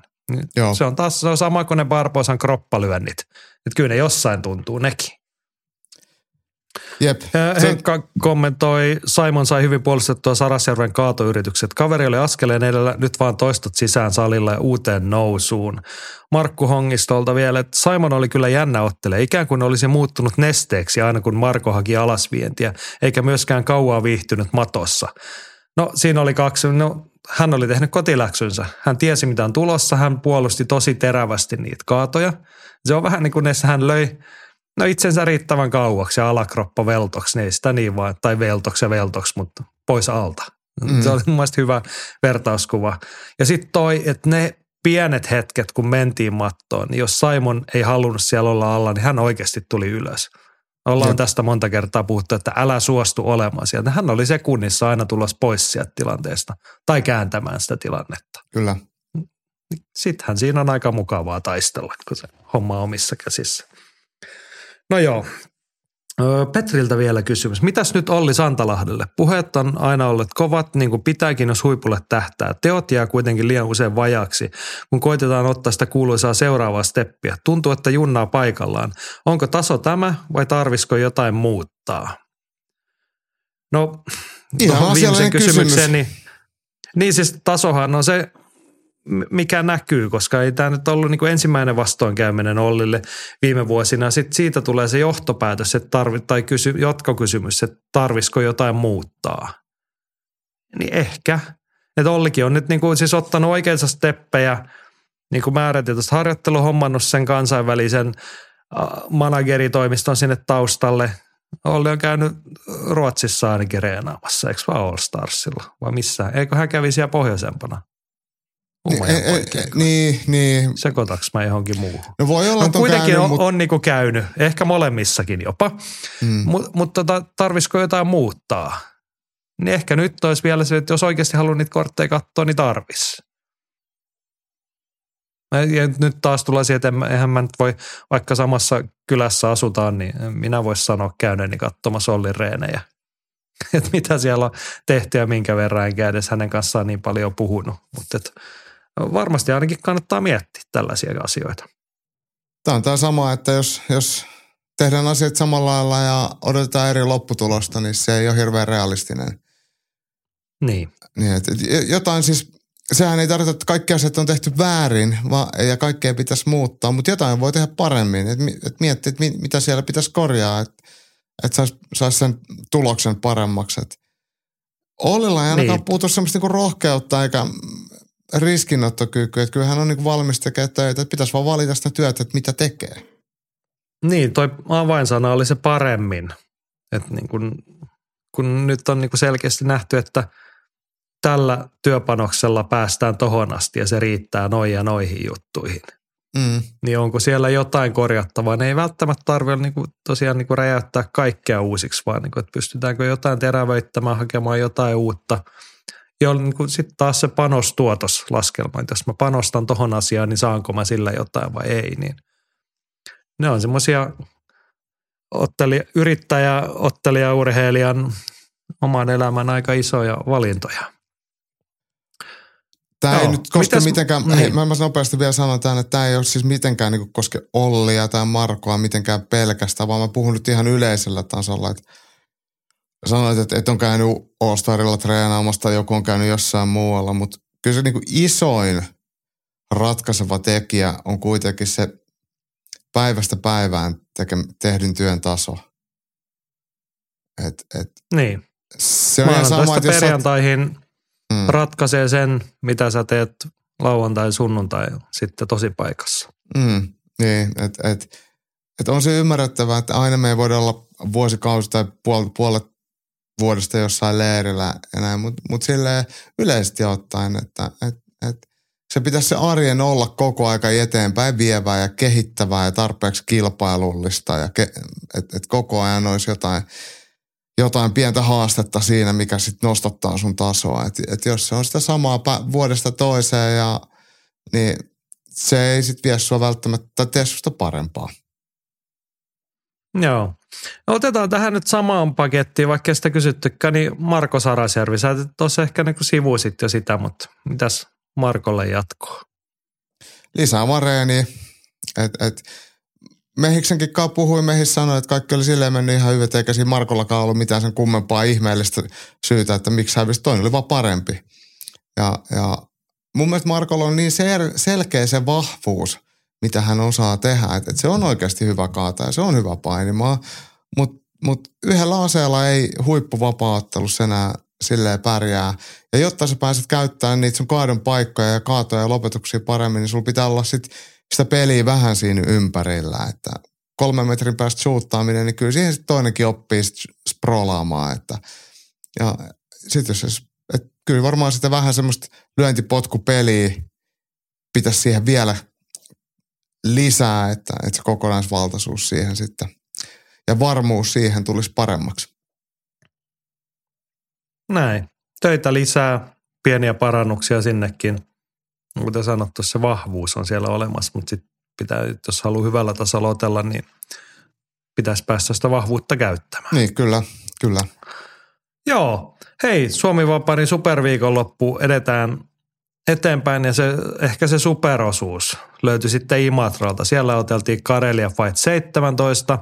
Se oli oikein paikan päällä työhommissa. Mutta ennen kuin saat kertoa oma arviosta, niin otetaan tähän herättelystä niin kuin makupalaksi hirvoisen masan kysymys ja kommentti. Onko Karelia Fight Suomi Vaparin suurin onnistuminen? Amatööreissä porukkaa lappaa ovista ja ikkunasta ulkomailta myöten ja ammattilaiskortillekin saadaan Suomen mittapuulla oikein nimekkäitä ukkoja. Ja vielä susirajalle, vuodesta toiseen vieläpä. Niin. Voin tuossa, jos mä vastaan ensin, niin kyllä Karelia Fight ilman muuta omassa mittakaavassaan, niin se on vuodesta toiseen onnistuminen. Et niin kuin Matti tuossa kuvailee, niin jengi haluaa sinne tulla. Jengi on aina tyytyvästi, siellä on hieno tunnelma ja sitten siellä on ennen kaikkea se yhteisöllinen meininki. Ehkä se liittyy siihen, että kerran vuoteen on kiva käydä Imatralla seikkailulla ja viettää siellä se viikonloppu ja myös ne iltariannot muuten, by the way, sen otteluiden perään. Niin silloin se oma vähän niin kuin puolimyyttinen asema – se on ja kaikki instituutio. haluaa sen kokea. Se on instituutio ja kaikki haluaa sinne mennä, kaikilla on siihen positiivinen suhtautuminen. Sitten jos Karelia Fight olisi neljä kertaa vuodessa, niin ensinnäkään siellä erittäisi paukut tehdä sitä. Ja sitten se niin kuin kolmas ja neljäs kerta voisi noin niin kuin ottelijoille, että jaha, Imatra tammikuussa tai helmikuussa. se ei välttämättä sytyttäisi sitten enää pitkän päälle. Mutta mut joo, onnistuminen vai mitä? Oli, ja niin kuin oli. komea Totta- onnistuminen. Ja varmaan Suomen suurimmat vapaattelukilpailut taas tänä vuonna. Et enemmän osallistuu joku vaikka SM-kilpailussa. Toki siellä on myös ulkomaalaisia.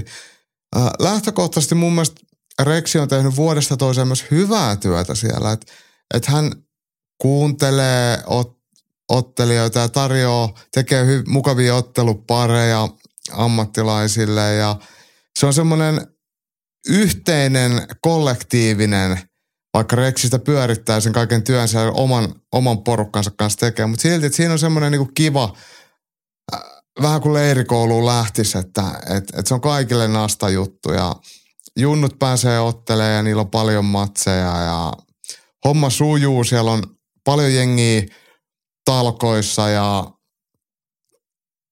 siellä on ruokaa koko ajan saatavilla ja kaikkea semmoista pientä kivaa, että ottelijat pääsee, että mä en ollut ihan varma, että pääsikö peräti noin päiväottelijatkin katsoa sitä ammattilaiskorttia. Ja siinä on semmoinen jotenkin, että, että kaikki on vähän niin kuin samassa veneessä, niin sitten on semmoinen hyvä, hyvä vanhanaikainen mieli, että ollaan, ollaan vapaa-ottelemassa 20 vuotta sitten. Että, mut, mutta mut, sitten jos sanotaan näin, että jos me verrataan sitten vaikka Gatesiin, niin on, onhan Gates urheilulliselta anniltaan auttamatta. Siellä on enemmän ammattilaisotteluita, siellä on paljon korkeamman profiilin ammattilaisotteluita, kilpailullisia ammattilaisotteluita. Et nythän Kareliassa kaikista kilpailullisimmat ottelut oli niitä amatööriotteluita. Et, et jos jokainen suomalainen voittaa ammattilaismatsinsa, niin sit, silloinhan voidaan jo ajatella, että ne on, ne on ollut suomalaisittain ihan sopivia ne vastustajat silleen, että ne on ollut kohtuu suotuisat asetelmat. Ja sitten taas amatööripuolella niin suomalaiset, myös kotikehän ottelijat, niin, niin on kokenut tappioita, että siellä on haettu tarpeeksi tiukkoja korkeaprofiili amatöörimatseja. Mutta mut hieno, siis hieno tapahtuma ja sinne on aina hieno lähteä. Ja mulle ehkä, tietenkin kun on, on omiottelijoita siellä ja sitten kun ne onnistuu, niin se on tosi nastaa. Mutta yksi semmoinen, mikä aina nostattaa hymyn silmille tai hymy, hymyn huulille ja melkein kyyneleet silmiin on se, että kun siellä näkee aina kaikkia kavereita. Nytkin siellä oli katsomassa esimerkiksi Bakmanin Atte takavuosien suomalaisen vapaattelun konkareita. Atte tulee nähtyä ihan liian harvoin, moneen vuoteen Atteen nähnyt, niin olihan se kiva siellä sitten illanvietos istua Aten kanssa ja vaihtaa kuulumisia, niin se on, se on tosi mukavaa. Se on semmoinen vähän kuin kokoontumiset, kokoontumisajot tai jotkut, jotkut kesäkestit. Et sinne jengi tulee kerran vuodessa moikkaamaan ja vähän ottelemaan ja niin kyllä se kelpaa. On paikkansa ja toivon, että tämä, tulee jatkumaan just tällaisena kuin se on. Joo.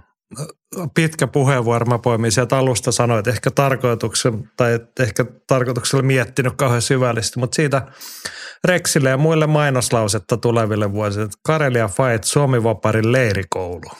Mm. Tehdään leirikoulut voi paikkoja tai luokkaretket. Tai herätysjuhlat. se niin. No se on ehkä vähän eri juttu se, mutta tota, miten se nyt sanoisi? Siinähän se henki tiivistyy. Mm. Että aina ei ole niinku kyse siitä niinku absoluuttisesta – niin kuin korkeudesta. Ja en sano, siis rima on aivan riittävän korkealla Imatralle ja sitten kun puhutaan, että tämä oli Karelia Fight 17, niin se tarkoittaa, että näitä on parikymmentä vuotta suurin piirtein tuossa tuhdattu Reksi ja muu jengi siellä. Ja he tietää ihan tarkalleen, mitä sinne kannattaa kerran vuodessa, mitä imatralaiset haluaa nähdä. Ja siihen nyt liittyy se, että oli vaikka sitten oman kylän ammattilaisdebytantti pääottelussa ja ne nuoret toivot amatööriotteluissa iltatapahtumassa näkyvästi esillä niin se on osa sitä. Mm. Joo, siltä osin siis superviikonloppu toteutui maukkaasti. Ylilänti perhekin on sitä mieltä, Virosen Katja kommentoi, että olipa kiva Karelia. Katselin jo päivällä striimiä ja sitten maksullisen osuuden katson illalla ihan alusta loppuun. Oli jotenkin niin kuin suuremmankin urheilujuhlan tuntua. Onnistunut ilta. Karelia Fightin juttu on se, kun on niin spesiaali ja vain kerran vuodessa. On paljon kotiseuran ottelijoita, yleisö innostuu. Ottelukortit tulokset oli löydettävissä, ei ollut mikään salaseura, kuten esim. Cage usein on. Striimi oli selostuksella. Jaakko näkyi telkkarissa ja siis huom, mulla toimi netti koko illan. Aivan mahtavaa, on vielä tänäänkin ihan fiilis fiiliksissä. Otteluparit oli hyviä, oli onnistumisia ja epäonnistumisia niin kuin urheilussa aina on. Päällimmäiseksi jäi katsojalle hyvä mieli. Ja Lahikaisen Olavi, kylmä ihminen, oli lämmennyt myös.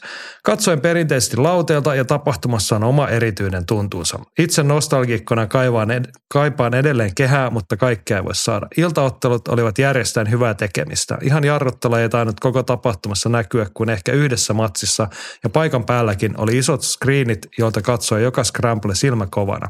Oikeastaan ainut asia, mistä tapahtumassa haluaisin valittaa on se, että joudun olemaan kuskina. Mm. Mm. Joskus se osuu Olavillekin kohille, että autoavaimet lyödään omaa käteen. Aina ei voi voittaa. Jani Vesala kommentoi, että tämän vuoden Karelia Fight oli kyllä todellinen menestys kaikin puolin, eikä vähiten sen vuoksi, että melkein puolet iltaotteluista oli miehitetty paikallisella ottelijalla. Se on vaan tosiasia, että kotikylän pojat tuovat yleisön katsomoon tällä suunnalla. Tietysti huikeat vierailijat lisäsivät maksavan yleisön mielenkiintoa. Talkoilla tapahtuman suureksi osaksi saadaan täällä aikaiseksi, ja se on seuran suurin tapahtuma vuoden aikana. Kyllä, siinä niitä summataan. Kyllä mä sanon, että toi paikallisten – starojen tai vetonaulojen painoarvo, niin kyllä se pätee ihan kaikkialla Suomessa. Joo, näin se on. Ja siis se on makea se fiilis, että, että kun koko yleisö on omien tyttöjen ja poikien puolella. Että, että, että vaikka ei olekaan itse imatralainen, mutta kyllä sitä on kiva katsoa seurasta, tai seuraa sivusta. Joo, mutta hei, siellä oli paljon suomalaisia, puhutaan niistäkin vähän. Otetaanko kommentteja ensin? Anna palaa vaan. Joo, Katjalla oli siihenkin pidempi kommentti, että Sunny Branfors toimitti. Hukassa ollut Jampa löysi oikean vaihteen, siitä tuli tosi hyvä mieli mulle. Siinä ottelijoiden ennakkohaastattelusta tuli Jampasta jotenkin surullinen fiilis, tuntui olevan jotenkin hukassa ja me varmaan kaikki ollaan toivottu Jampalle pelkkää hyvää. Niin nyt sitten tuli onnistuminen ja se varmaan pudotti painoa Jampankin sielusta. Appalta erittäin tarkka ja varma suoritus ja pääottelussa oli ehkä pienoinen riski, kun oli debyyttiottelu ja kaikkea, mutta Tanveera kyllä lunasti odotukset ja kesti paineet ja ilta sai arvoisensa huipennuksen. Vaikka sitä moni etukäteen ihmetteli, miten Appa ei ole pääottelussa, mutta onhan Tanveera sentään Imatran oma poika ja sitten vielä se, että kun se kotiseuran oma poika ottaa uuden askeleen urallaan ja siirtyy ammattilaiseksi. Kyllä se oli tässä tapauksessa mielestäni ihan perusteltua, että Tanveera oli pääottelussa ja tosiaan teki, mitä piti. Niskalan Paavo kommentoi, että Sunny Branfors nakutti vakuuttavan TK-voiton Imatralla. Mitä seuraavaksi naiselle? Ja tuohon oli sitten Nurmisen Jyrki todennut, kun oli Sania jututtanut, että Sanin tavoite on lähteä Albania MM-kultaa hakemaan. Muistatko milloin MM-kisat olikaan tulossa? Mun mielestä on marraskuussa. Niin, loppupuolella. Et, niin, ei ole, et hyvä viimeistely siis käytännössä tuossa nyt sitten – Pitäisikö meidän käydä tuosta vähän matsikin? No tehdään nopeita, ihan revolverityyri, ei jäädä pitkäksi. Pääottelussa tosiaan oli ammattilaisdebyytti miesten kevyttä raskassa. Romeo Tanvera, Imatra oma poika, voitti ruotsalaisen ja se oli 42 sekuntia TKO. Se Joo. vaikeampaa. Ei, ei se, ole, se oli ihan hy, hyvä, hyvä ote Tanveralta, että et turha sinne mennä nakuttelemaan pistevoittoa. Että, että hän on kuitenkin tuommoinen aggressiivinen lyöjä, niin saman tien vaan kaasupohjaa. Just näin. Ja sehän toimi. Ja lisää mm. puita uudiin sitten vaan. Illan tokassa pääottelussa oli ehkä se Imatran ulkopuolella kaikkein odotetuin tapaus. Abdul Husseinin paluu kehiin yli kahden vuoden tauolta ja Ruslan Mamadov kesti siinä kyydissä vähän vajaa erään. Eka erän viimeisellä minuutilla takakuristusvoittoja. Olihan se nyt Husseinin kyytiä alusta loppuun. Oli, oli. Mutta se oli tärkeä voitto Abballe, että et sai vähän ruostetta karistettua ja, ja, ja sitä kisajännitystä purettua ja lämmittelyt hoidettua ja kaikki, mitä siihen ottelemiseen liittyy. Ja toivon mukaan nyt saadaan Abbasta nopeasti uudelleen ottelemaan. Ja Abba on vaan kyllä hemmetin hyvä ja tuossa ottelun aikana, tai anteeksi, ottelu viikonlopun aikana, niin kaikki meni ammattimiehen elkeen, ei ollut painovetojen kanssa mitään ihmeellistä eikä mitään sekoilua ja lämmittelyt ja kaikki ihan, ihan tip-top ja ei matsissakaan mitään sekoilua, ei varmaan montaa osumaa tainnut ottaa, että hymyssä suin tuli sieltä sitten voiton jälkeen häkistä ulos. Kyllä, Appa on hieno, tyylikäs mies ja hieno ottelija ja kyllä se oikeasti lämmittää nyt mieltä, että saatiin herra takas tosi toimia. Nyt toivottavasti sitten vaan se rytmi löytyy silleen, että mielellään saisi vaikka tämän vuoden puolella otella vielä uudestaankin. Samaa mieltä. Joo, sitä ennen, no niputetaanpa taas. No otetaan toinen, ei me tätä, mitä henkilökohtaisesti odotin ja mitä tuossa Katjakin tunnella. Jamba otteli Georgian Nodar Kotenasvilia vastaan ja Jampalle ekas eräs kolmen minuutin kohdalla triangelikuristuksella voitta, niin – kyllä se lämmitti about yhtä paljon kuin Appan paluu se, että Janne vastoinkäymisten jälkeen sai nyt vihreätä rekordia ja hymy huulille. Kyllä se musta tuntui tosi nastalle ja jopa vähän helpottunut olo, että et, et, kyllä mä aina iloitsen muiden voitoista ja, ja, ja jos joku häviää, niin se tuntuu musta tosi inhottavalle ja tosi pahalle. Mutta mut nyt kyllä niinku tuntui tosi hyvälle ja tosi helpottunut olo ja on tosi iloinen Jampa puolesta. Ja varsinkin kun se meni, matsi meni silleen, kun se pitääkin mennä. Et siinä nähtiin sitten, mitä se Jampa osaa, niin kyllä se on nastaa hommaa. Niin, siellä on edelleen tallella ne jutut, millä sitä menestystä on aiemminkin tullut. Toivottavasti siitä nyt sitten taas uutta nousua vielä kerran ja samat terveiset sinne toiselle Espon miehelle, että nopeasti vaan ottelemaan uudestaan. Jamballahan on Keitsissä matsi tulossa sitten mun mielestä. No niinpä se olikin. Eli mm. se on sitten marraskuun lopulla. No nyt tehtiin mm. vähän sitten palautuu ja ottaa vielä muutaman viikon hyvää reeniä tuohon ja sitten taas entistä ehompana ja vielä mm. nätimmällä kampauksella häkkiin. Se oli melkoinen viritelmä, kun Jannelle oli sinne rakennettu. No niin oli, niin oli. Siis... Harve, harvemmin miesottelijoilla näkee. Oletko ajatellut, että säkin voisit, ihan kulmamiehelläkin voisi olla hiuslisäkkeet ja letit ja kaikki muut päässä? M- mulla on semmoisia, vaikka mä oon on, on liberaali ja avoin monenlaisille asioille, mutta mun on vaikea nähdä itseäni tuollaisella to, kampauksella. Toki sitten siinä kohtaa, kun mä näyttelen jossain, jossain Hobbit-elokuvassa, niin sitten mä voin laittaa tollaisen, mutta, mutta siitä saa sitten jonkinlaisen korvauksen.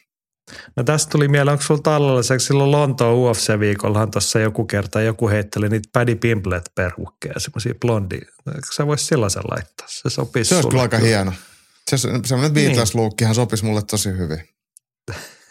no niin, voitte kaikki kuvitella siellä, että miltä se näet. Ehkä Jaakko yllättää teidät silloin, kun vähiten sitä odotatte. Joo, käydään nyt tuota sen verran hypitä. Otetaan nämä ammattilaisottelijat tuosta läpi. Tuomas Grönval voitti Georgian Adem Vasakmatsen. No siinä ei kauhean kauan kanssa mennyt tokan erän ihan ensisekunnella. Mä en tiedä oikein mitä se georgialainen sieltä hömpötteli, yritti tulla vastaan ja pisti päänsä kiljotiiniin pystystä ja se oli sitten siinä. Joo, Tuomas kyllä sen saa aika tiukkaa ruuvattua ja siihen sitten jäi. Joo. Ja sitten otetaan vielä, oli Primus Fight-tiimeltä Joona Hannula Avaston ilpa, iltatapahtuman ammattilaisottelulle. Voitti Irakliin Mahatacen, taas yksi georgialainen. Siinä meni kaksi minuuttia ja Hill Hook voitto. Sekin oltiin, päästiin sinne omalle vahvuusalueelle, niin tai ainakin niin kuin sillä tavalla näytettiin, että ollaan niin kuin eri tasolla kuin tämä Georgian mies. Tätä ottelua mä en nähnyt sekuntiikaan. Mun on ihan pa- mahdoton sanoa, että miten hyvin se, mutta ei se kauaa kestänyt. Ja kyllä Hannulla on aika parski jätkä, niin, niin, niin kyllä se tollaiset hoitelee. Seuraavaan matsiin taas vaan vähän kovempaa ja tämä painoluokkahan on silleen hyvä, että, että siinä on paljon suomalaisia ja Hannullahan otteli Markus Arasjärveäkin vastaan jo, että, että tuossa kuuden viiden tai höyhen sarjassa, niin siellä kyllä löytyy sitten suomalaisia ja muita, niin mielellään katsoa Suomi-Suomi matseja. Joo.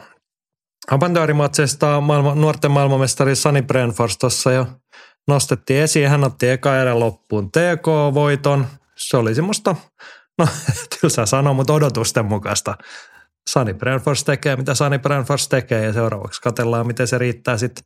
Onko nyt sitten vuorossa jo aikuisten MM-kisoihin osallistuminen? Käsittääkseni kyllä. Käsittääkseni niin. kyllä. Loogista etenemistä. Joo, mä haluan nyt noista, no, nostetaan tuolla jo aikuisten maailmanmestaruuden voittanut Iiris Nihti. Hän otteli Liisa Simmoa vastaan, taisi olla uusinta ottelu, niin kuin sä viime viikolla sanoit. Tälläkin kertaa Englannin Simmo voitti pistein.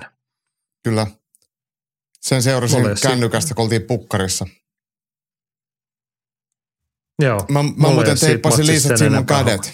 Sillä ei ollut, coachit ei saanut sitä tehdä ja odottiin, että siellä on kisajärjestäjillä on, on, on tota, olisi tämmöinen palvelu, mutta ei ollut, mutta ky, kyllähän mä nyt aina yhden potilaan siitä hoidan.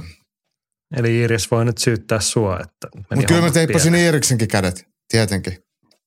Mutta kai sä teippasit niinku kotikehäotteleen kädet vähän paremmin kuin se toisen. Mä osaan teippaa ne vaan kaikki yhdellä tapaa ja se on sitten joku yhtä huonosti tai yhtä hyvin, että miten se sitten menee. Että. Eikö niinku sinne kuulu joku semmoinen hevosen kenkä tai joku teipata sitten silloin omalle ottelijalle? Joo, perusnyrkkirauta aina joo ja sitten vähän tiikeribalsamia hanskoihin, että voi hierosta toisen silmiin. Mitä näitä nyt joo. on? Joo, mutta hei niin, pitää vielä nostaa tämä Imatran ero, erikoisuus. Siellä oli näiden ammattilaistähtien seassa loppuillasta MMA Imatran Miro Honkanen voitti Ruotsin Anton Ringvallin kolmannen erän takakuristuksella. Eikä ja voittanut, sitten, kun hävisi. Anteeksi, joo, lui väärin. Honkaselle tappio. Totta, joo. totta. Miten mä nyt niinku sotken? Tämä on niin pitkä tämä ottelullista. Niin, Miro Honkaselle tappio takakurissa. Mutta sitten oli toinen imatralainen, Juho Suvanto. Hän otti pistevoiton sitten tästä ruotsalaista, jonka nimi oli Ahmed Aliarkas. Tässä sanot Jep. nuorista imatralaisista. No hienoja miehiä ja kilpailullisia matseja, että et, et, tollaisia ne pitääkin olla. Ja tietenkin eh, Mirokin tuossa välilläkään munkin reeneissä ja tunnen sen, niin kyllä mä harmittaa, kun se hävii, mutta sanoit vähän pööpöili ja hölmöili ja väsähti ja sitten päästi toisen kuristamaan, niin sellaista se on, mutta, mutta tota, tämmöiset matsit kilpailulliset tiukat ottelut on kuitenkin paljon tärkeämpiä. Amatööri niitä kannattaa ottaa koko aika, että, että sille ihan hyvä, että mä näen isossa kuvassa sen ihan, ihan oikeaksi. Ja sitten tota, Juho Suvanto otteli omalla tasolla ja otti sitten voiton. Ei se ollut sen kummempaa. Joo. Viime viikolla taidettiin pohtia tämän nuoremman suvannon, että jos iskä on rehtori, reksi, niin mikä mm. tämä sitten tämä Juho on, niin Katja ehdottaa, että voisiko se olla Juho Lehtori suvanto. Tämmöinen nuoremman sukupolven opettaja. Ihan hauska heitto. Juho itse asiassa kommentoi tätä aihetta tuossa, juteltiin jossain kohtaa viikonlopun aikana, että, että se pitää kyllä olla semmoinen se lisänimi, että jos se joskus ottaa, että se taipuu englanniksi, mikä on tietenkin ihan, ihan, ihan tota, hyvä, hyvä lähtökohta. Niin, kyllä Bruce Buffer osaa lehtorin sanoa. Lehtori. Niin, tai sitten se voisi olla niinku vaan head, headmaster tai joku muu tämmöinen tota, isänsä kaltainen nimi. Että ei ole vice principal. Ei, ei, ei. Joo, ei. joo. No mietitään eikö, tätä eikö Juho headmaster vielä. ole niinku englantilainen ja principal on sitten enemmän jenkeissä, vai muistatko mä väärin? Taitaa olla näin. Headmaster kuulostaa kyllä ihan hyvältä. Niin munkin mielestä kuulostaa. Joo. Hei, pakko nostaa vielä, olihan tuolla yksi imatralainen vieläkin ilta tapahtumassa. Tämä matsi keräsi kehoa. Veeti Maksimainen Imatran poika otti sullekin tuttua luuppia vasta, ja Porvoon miestä Kevin Niemistä vastaan. Niemiselle tokan erän kuristusvoittama. Tämä oli ilmeisen eeppinen tapaus. Oli siis todella eeppinen ja siis tässä oli taustalla se, että viimeksi Kevin voitti takakuristuksella ja nyt Veeti päätti, että se lyö ottaa vaan pystyyn ja sitten se onnistukin hyvin siinä ja sai lyötyä Kevinin oikein kunnolla ja pääsi mattoon vielä hakemaan lopetusta, mutta ei saanut sitä lopetusta, vaikka näytti, että se olisi tullut ja väsy siinä. Ja sitten ylläri, ylläri Kevin pyörähtää selkää ja kuristaa. Ja matsi päättyi taas. Kevin Niemisen takakoristus voittaa ja kyllä kundit oli siellä pukkarissa jälkikäteen vierekkäin istuskeli ja pyöritteli päätä ja nauraskeli, että et, et mikä meininki. Mutta mut hieno ottelu, hienoja ottelijoita ja saakeli hyviä jätkiä molemmat. Ja en nyt ihmettele, että ko, kohtaistaisi jossain kohtaa toisen. Sopivat toisilleen. Että parasta mahdollista viihdettä on katsoa, kun Maksimainen ja Nieminen ottelee. Ja ehkä oli pääkortti No ehkä sit- paras ottelu sille katsojan kannalta. No niin, ja kun nyt näin pitkälle tultiin, niin kai me nyt se iltakortti, iltatapahtuma, viimeinenkin matsi tai viimeinen käsittelemättä oleva matsi kerta. Siellä oli sielläkin Imatran mies Justus Vesalatti amatöörimatsissa. Tämä oli mielenkiintoinen Oliver Ruotsalainen Makvar Amirkaanin suojattaja Raisiosta. Ja Imatran miehelle kolmannen erän triangelikuristuksella voitto. Tätäkään mä en se- nähnyt. Nyt, nyt mä en osaa, Niin. osaa vastaa tähän mitään. Et kyllä mä Makun kanssa juttelin pitkät, tai Maku näin tuolla päiväottelussa, siellä oli niitä kundeja isoliuta ottelemassa, niidenkin kanssa juteltiin ja siellä oli ihan hyvä meininki, että sieltä tuli sekä voittoja että häviöitä. Et, et, Mutta tärkeintähän on se, että nyt Maku pääsee marssittamaan tämän oman armeijansa ottelemaan ja ilman sitä, että ne ottelee, niin ei ne mene mihinkään. Nyt kun on pääs, peli on auki, niin mä luulen, että niitä tullaan näkyy kilpailuissa sitten enemmänkin. Joo, pikku huomioon, että siellähän päivätapahtumassa sitten jo seuraavan sukupolven Amerikaani Alex Amerikaani. Hetken nyt mietin, onko Aleksin sukunimi Amerikaani, on se. Makun isoveljen poika, siis Joo. veljen poika, Joo. otti ensimmäisen matsinsa ja Alex otti voiton sieltä. Mainio nuori herra ja ko- kova lupaus mo- monta vuotta kamppailuharrastusta siellä nuorukaisella ja taustalla. Niin siinä on kyllä mielenkiintoista nähdä, mitä sieltä tulee. Joo, niin on. Todetaan tässä vielä, hei ikuinen peruskurssi tuuttas ilmaiseksi ne kaikki päivän amatöörimatsit YouTubeen. Ne löytyy varmaan sieltä. Nyt en ole käynyt tsekkaamassa, mutta että olettaisin, että pikkuhiljaa sinne saattaa sitten pudotella noita iltamatsejakin, vaikka maksullisia nyt olivat. En tiedä, mitä he tekevät, mutta toivotaan, että kansalle vähän ripolteltaan noista, koska siellä olisi katseltavaa. Mutta jos ei muuta, niin sit, jos ei tule, niin sitten käytte maksamassa ja katsotte ne matsit. Tuossahan oli, tossahan oli semmoinen juttu, että noi iltaottelut kuvas sitten joku ihan oikea kuvaus. Tai siis, että ne ei tullut millään GoProlla semmoisella niin kuin kotikutosella kuvalla, vaan ne oli ihan oikeasti kuvattu. Ja Jarno ja Jyrki sitten toimi selostajana, eli sie, siellä oli ihan tuotekin jo sitten vähän entistä parempi, että siinä näkikin vähän paremmin, mitä tapahtuu. Eli se oli ihan rahan arvosta siinä mielessä. Ja Näin. Jarnolle ja Jyrkille nostaa hattua, että ne aika monta matsia taisi selostaa. Että jos junnumatsi, tai siis junnumatseja mun mielestä oli 25 ja päivämatseja taisi olla 18 ja sitten 13 iltamatsia. Niin kyllä siinä on varmaan jätkilläkin ollut läpät vähissä sitten illalla. Niin meinaat, että on uni tullut vai?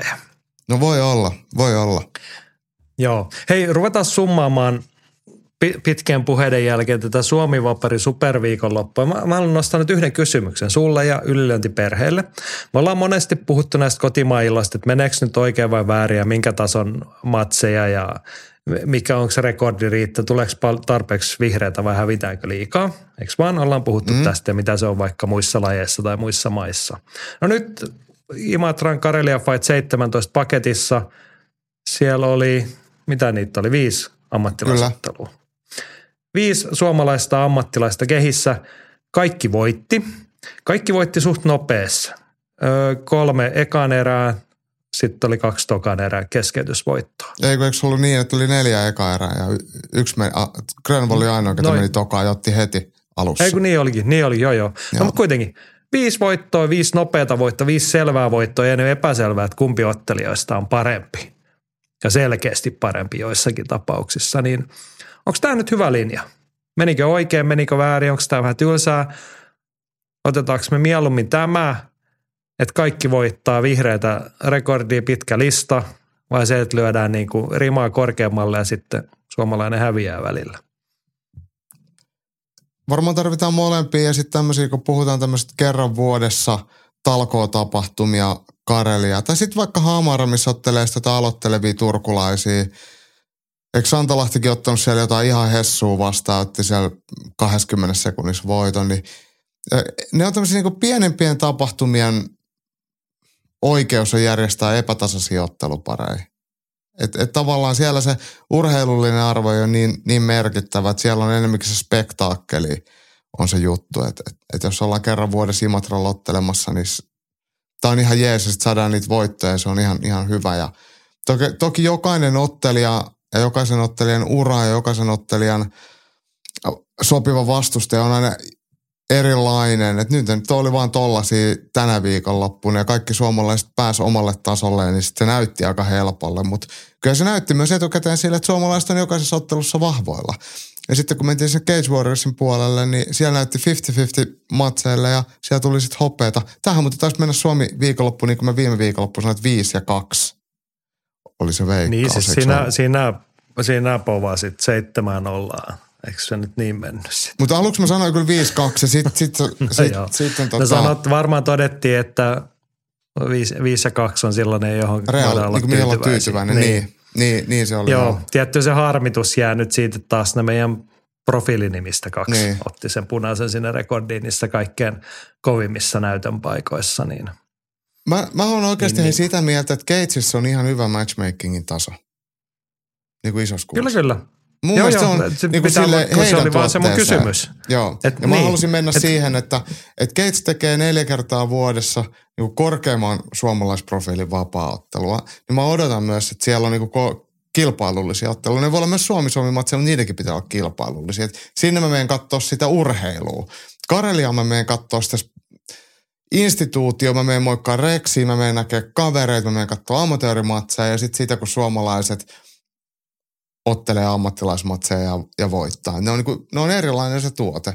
Ja, ja, ja sitten mun mielestä Keitsissä pitäisi olla sellaisia ottelijoita ottelemassa suomalaisia, jollain tavoite mennä johonkin, tai ne on jo sellaisessa kohtaa, että ne on ehkä mahdollisesti menossa johonkin, ja haetaan semmoisia tiukkoja matseja, että osataan ammattilaisena voittaa, kun päästään sitten johonkin ottelemaan. Niin, niin se on ihan niin kuin fine. Ja en mä tiedä, että olisiko suomalainen, voisiko suomalainen vapaattelu paremmin, jos, jos Keitsissä vedettäisiin aina silleen, että jokainen suomalainen voittaa ja se vastustaa, että olisi, tulee kuuden ottelu tappioputkes siihen. Et, et, ei se, se ei välttämättä nosta suomalaisen vapaattelun niin, tai taidollista tai kysymys on, tasoa. Niin, olennainen kysymys on ehkä se, että voittaisiko suomalaiset yhtään sen enempää Gates Warriorsin mennessään, jos ne aina niin. myllyttäisi kaikki, kaikki ketoon ekassa erässä siellä. No niin. toki siinä tapauksessa, jos ne myllyttäisi sen takia, että ne on niin kovia siellä Gatesissä, mutta se, että että jos sitä vastustajien rimaa lasketaan ja sitten ruvetaan ottaa sieltä näyttävää voittoputkea, niin se niin. on vähän siinä tässä, että kumpaan suuntaan se sitten kallistuu se hyötysuhde.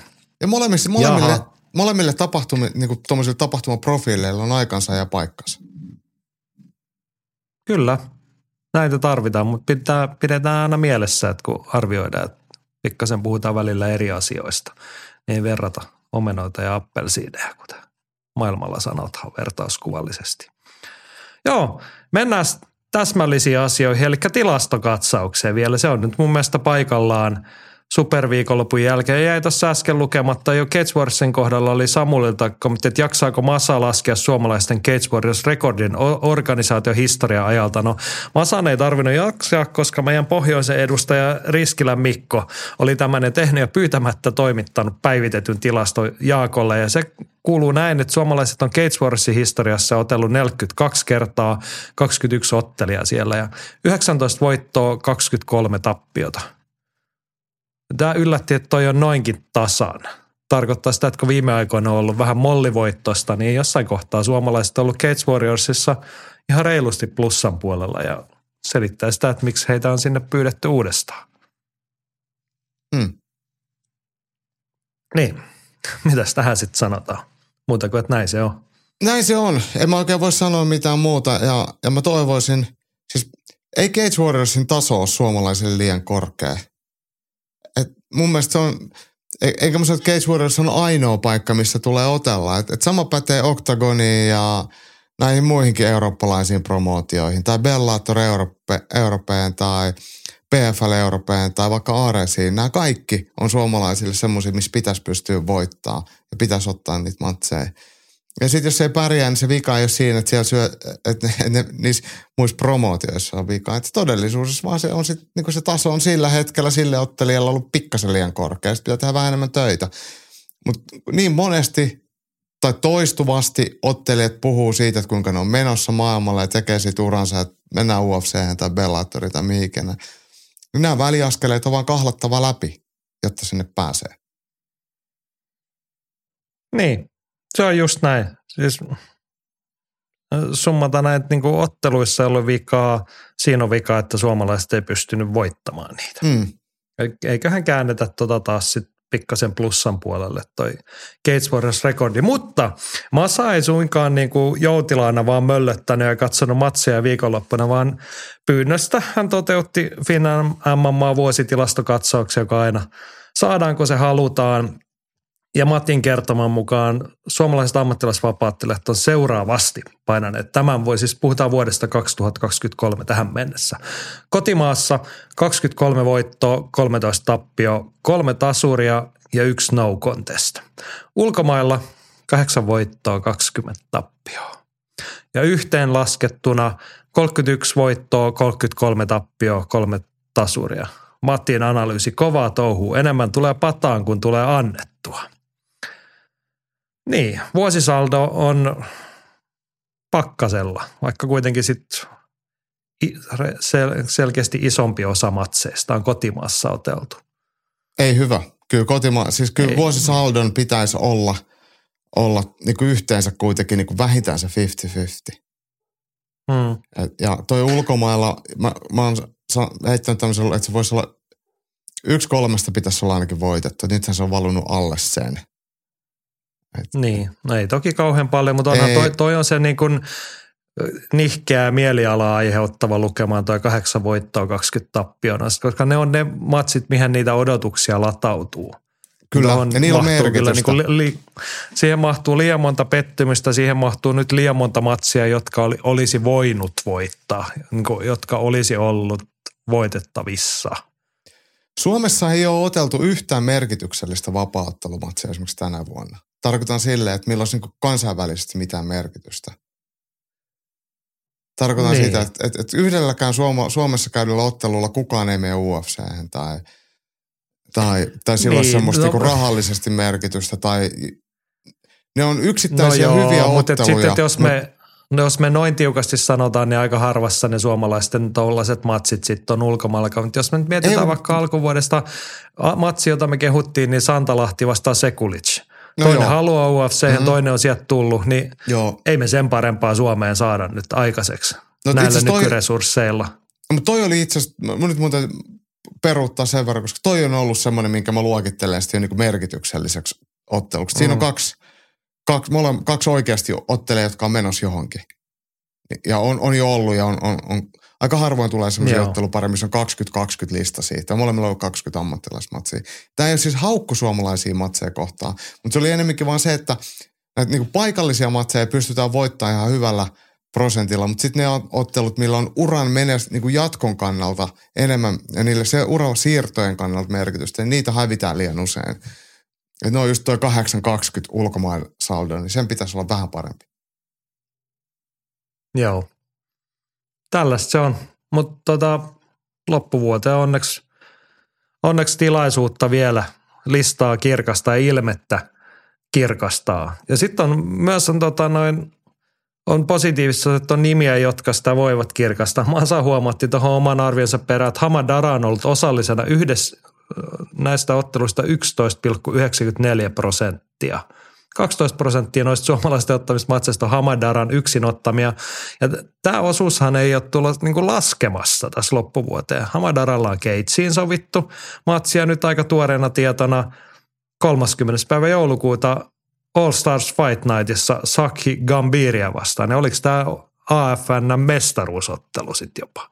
Kyllä, ja se on vielä äh, Höyhen sarjassa, eli ei, ei Kääpiö, Kääpiö-sarjassa. Eli kova matsi sielläkin, ja Cage Warrior, äh, anteeksi, Cageissa Kultsalla kova matsi, niin, niin Hama ei todellakaan lepää laakareillaan, että et ehdottomasti sinne vaan hatunnosta ja treeniintoa. Joo, ja noistakin on niin tuohon ensimmäiseen on yli kuukausi aikaa, että kyllähän tässä ehtii yhden matsin sitten ottaa vielä sitä ennenkin. Et kolme matsia, kolme voittoa loppuvuoteen, niin sitten ollaan jo rekordikin plussalla ja sit sillä ollaan sitten jo ylilyönnin Lunastettu ma- Masan vuosipalkinnoissa. ja- puheet. Kyllä, kyllä. Joo. Mutta matseja on siis tulossa ja Matti kertoi vielä sellaisen, että seuraava Fin MMA superviikonloppu on muuten 25. marraskuuta. Cage, Total Fight Night, Mankinen Cage Warriorsissa, Lampinen ja Hakkinen FCRssä, eli Fight Club Rushissa ja meidän tietojemme mukaan siellä Ruotsissa nähdään lisääkin suomalaisia. Ei siitä vielä sen enempää. Joo, mä luulen, että se voi olla useampikin suomalainen ton lisäksi. Joo. Ja mikä ettei olisi suomalaistahan siellä niin kuin esiintynyt edukseen ja muuta. Vähintäänkin Toni Lampinen, joka lähtee, mikä se oli, Stigenbergia vastaan sinne, niin hän on siellä käynyt pari sotaa nyt häviämässä, niin kyllä sinne aina uudestaan sit kelpaa mennä Jep. kansan suosiota nauttimaan. Ja tietty Valtteri Hakkinen ennen kaikkea, hän on ottanut siellä väkeviä voittoja sitten vielä, niin hänet mielellään otetaan sinne lisää. Joo, superviikonloppu taas tulossa marraskuun lopussa. Maltamme tuskin odottaa ja pelkkää vihreätä rekordia sieltäkin tulossa. Ja polis, vapaaottelusta siirrymme muihin kehälajeihin ja se tarkoittaa tietenkin sitä, että on kehälajien kirjeenvaihtaja Antti Sarjolan lyhyen reportaasin vuoro. Mennään tämä nopeasti. Andy toteaa, että tainyrkkelyn uudet Suomen mestarit ovat selvillä. Paljon nousevia kykyjä ja vähemmän vakiokasvoja. Mä tulkitsen tämän nyt näin, kun viime viikolla tästä puhuttiin, että ei ollut ihan selville, että missä ne Jyväskylässä otellaan, niin Andykään ei ollut sitä saanut selville, kun oli vaan niin kuin löytänyt tulokset. Mutta jossain Vaajakosken urheiluhallilla oli ilmeisesti oteltu. Ja oliko se nyt Mut- näin, että mut- nämä oli historian isoimmat tainurkkeiden Suomen mestaruuskilpailut? Joo, ja siis se mel- nuoret mukaan lukien, tässä kun katson tuloslistaa liiton sivuilta, niin ei täältä tainnut olla kuin yksi, kaksi painoluokkaa, missä ei ole jaettu niin kuin kaikkia mitalleita.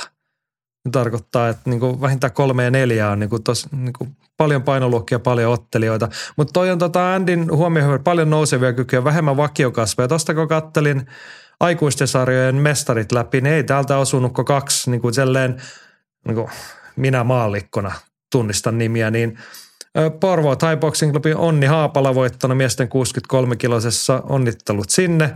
Silleen tuttu nimi ja sitten miesten yli 91-kilosissa vielä tuttu nimi Cobra Kai Kemistä, Jussi Pirttikangas, joka puntarilla hyppäsi sitten vielä painoluokkaa ylemmäs ja otti Suomen mestaruuden. Niin. Niin, muut on sitten enemmän tai vähemmän tuoreita tai vieraita nimen mukaan lukien tälleen, että kun täällä oli nimetty, millä sitten, paras miesottelija Panu Kosunen Helsingistä. Niin ei, niin kuin, kyllä mun varmaan pitäisi tietää, mutta ei nyt hirveästi soita kelloja. Paras naisottelija Eeva Pohto. Ja toi oli mielenkiintoinen. Menestyneen seuraan Deos Muay Thai Helsingistä. He kisaa paljon. He ottanut kyllä asemansa aika nopeasti Deon uusi sali Suomen tainyrkkelyskenessä. Joo, mun mielestä on tosi hyvä, että kyllä kisaaminen totta tulosta, että, että heillä on aktiivisesti tämmöisiä nuoria, nuoria kolleja siellä, niin ei muuta kuin vaan kaikkiin mahdollisiin matseihin, niin sieltä se taso nousee. Joo, sellainen. Sitten vielä muita kehälajien raporttiasioita. Mennään tuossa järjestyksessä ensin vähän ulkomaillekin kurkaten. Andy raportoi, että Tallinnan King of Kings oli harvinaisen onnistunut tapahtuma, vaikka Tondirapan jäähalli ei aivan täynnä ollutkaan. Paljon hyviä matseja, ei yhtään huonoa ja puolet otteluista päättyi kesken. Kahdeksan miehen turnauksen voitti itselleni aiemmin tuntematon saksalainen Mahmud Giahi kolmella keskeytysvoitolla. Organisaatio vakuutti, että hän haastaa nyt 77 kilosta mestarin Chico Kvasin ja ottelu järjestyy siitä huolimatta, että Kvasi on otellut viimeksi Kloorissa – Turnauskonsepti on loistava eikä ole ihmettä K1 aikoinaan nosti sillä lajin maineeseen. Aiemmin tuntematon ottelija on toisessa matsissa jo tuttu ottelija ja kolmannessa hän voi olla jo sankari tai inhokki. Toisaalta illassa nähtiin myös turnausten ongelmat, kun Raimondas Avla Sevicius joutui vetäytymään finaalista reisivamman takia.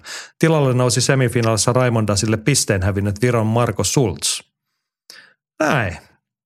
Eipä tullut tämmöistä seurattua, mutta aika kivasti on Virossa mennyt, jos se nyt, siis Tonderapa jäähallihan ei ole mikään niin kuin, ihan pikkukioski, jos sinne viime Eikö viikolla oli niin, viime 5000 viik- lippua. Niin. niin.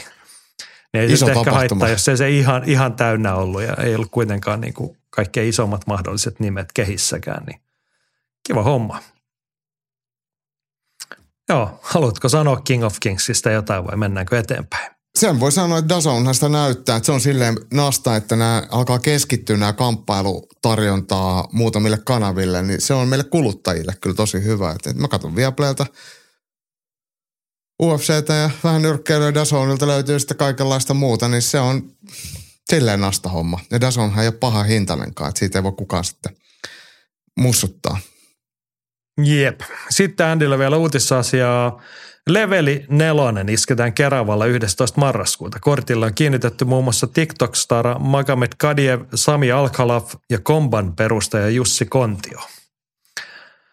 Joo, Jimi kysyy, että onko Leveli 2020-luvun turpakeikka? Kai se on. Johon Andy olisi, niin, paitsi että Andy oli huomattanut, että Levelin tapahtumissa on kuitenkin nähty niin kuin maailmanmestareita ottelemassa jo, että turpakeikka vähän eri profiili, mutta tota, aika on erilainen kuin viime vuosikymmenen turpakeikka-ajat pääkaupunkiseudulla, niin on se sinne päin ainakin.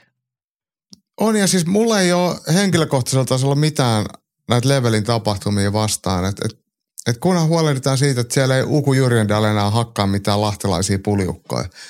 Niin sen niin. ulkopuolella tämä komban larppaajakin saa Jussi Kontio. Ja ihan antaa mennä vaan, että, että jos jollekin komba ei ole tuttu, niin YouTubesta löytyy, että se on kovaa shittiä. Joo. Levelin lippukaupan sivulla kortille pyritään keräämään vähintään kymmenen ottelua. Täällä on tainyrkkeily ammattilaissäännöllä yksi matsi ainakin luvassa. Hanavat Mingrod ottelemassa. Hän oli SM-kisoissa mitaleilla nyt, eikö se ollut? K1 ammat... Niin, tolle San, äh, Pirttikankaalle tässä hävitä. Mm. Joo, K1 ammattilaisena Sami Alkala fottelee ja Magamat Kadiev ottelee Rolf Ruusuviitaa vastaan. Sitten on boxing ja level rules. Tämä on nyt sitä... Amerikan boxingia vai? Amerikan boxingia tai crossover boxingia, iso maailman tyyli. Täällä on tosiaan Jus, Jusu Kontio, kompan kehittää. Sitten on jotain muita tyyppejä. En, en mä näistä tiedä mitään. Mutta tota, 11. marraskuuta. Onko tämä, tämä on tämmöinen Suomi kehälajien kamppailun superviikonloppu, kun Hamara otellaan Turussa samana iltana ja siellähän on sitten potkunyrkkeellä ja muuta tarjolla myös. Marraskuuta ja pikkujoulusesonkin, niin se on kamppailun tähdittämä ja kyllähän se kelpaa. Parempi olla kähässä ja häkissä kuin nakkikiskalla ja taksijonossa. Joo. Tämähän on siis, ja sille leveli, kun he aikaisemmin he on järjestänyt jossain autotallityyppisessä paikassa niitä somevaikuttajien tappeluita, niin tämä on Ahjolla Keravalla. Että se on kiva, kun Ahjo on niinku profiili, heillä on iso tila siellä ja niinku löytänyt on, että siellä on ihan oikeita tapahtumia. Ja siellä on sekä täällä. kehä että häkki koko ajan käytössä. Heillä on hienot tilat. Joo, marraskuussa leveliä.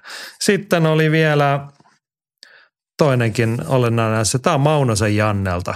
Voisitteko jollain tavalla pureutua uuteen kotimaiseen promotion Ice Cage Fightingiin? Ja Ice Cage, Fight, Cage Fighting, hän debytoi sitten 16. joulukuuta ja sekin oli Keravalle. Onkohan sekin sitten ahjolla? Ei ollut paikkaa vielä, mutta tämä oli tota sometähti Max Hynnisen promootio, eikö tämä ollut niin? Niin, siis Max Hynninen on me, merittäjä niittänyt ja nyt vähän vissi vähemmän otellut. Maksi jotain, jotain tämmöisiä tubettajia tai mitä TikTok-sankareita siellä nyrkkeilemään, niin en ihan tarkalleen tiedä.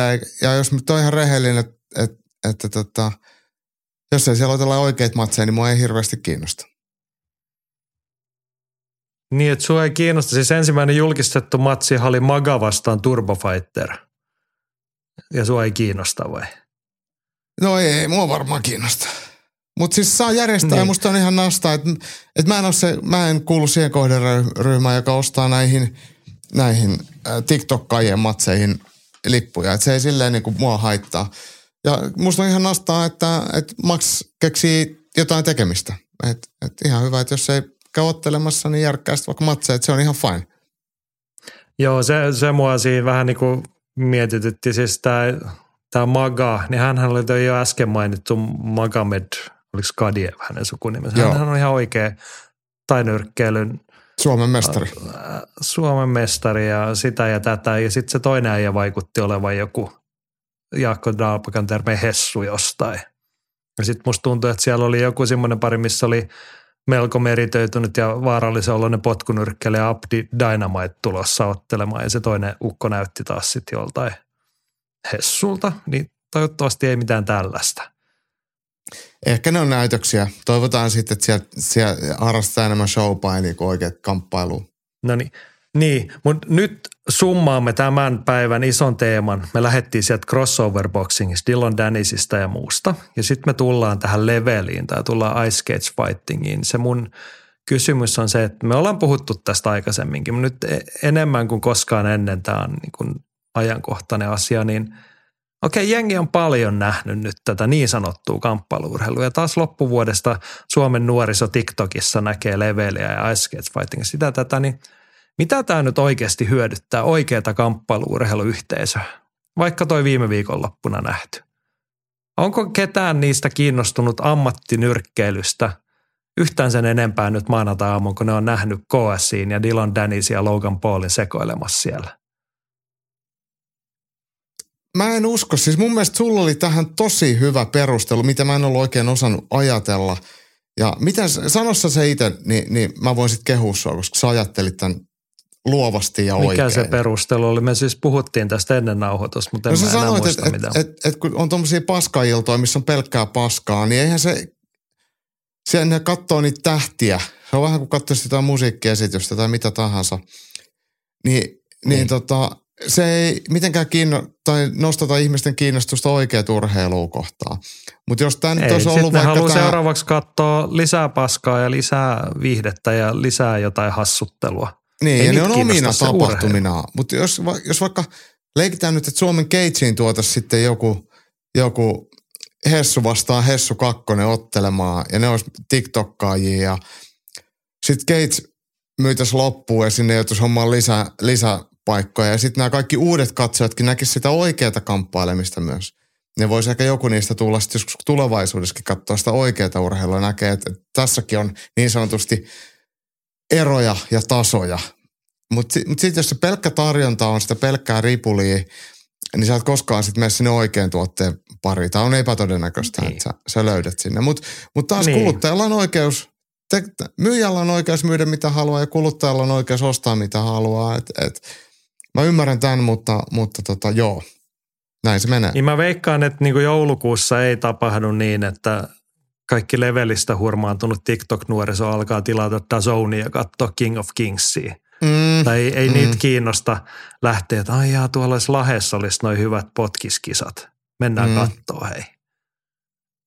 Vaan että niitä kiinnostaa ihan taas meillä se sama hömpöttely sitten jatkossakin. Jep, mutta mut se on ihan ok sekin. Mulle se on niinku On, no, mutta kun Mä tätä ymmärrän ollaan sen. niin perusteltu ja me ollaan puhuttu siitä, että tämä olisi jollain tapaa hyödyllistä kamppailuurheilulle, niin mä alan olla hyvin skeptinen sen asian suhteen. Mutta ei tässä auta muu kuin siteerata suurta lyyrikkoa Max Hollowayta, että it is what it is.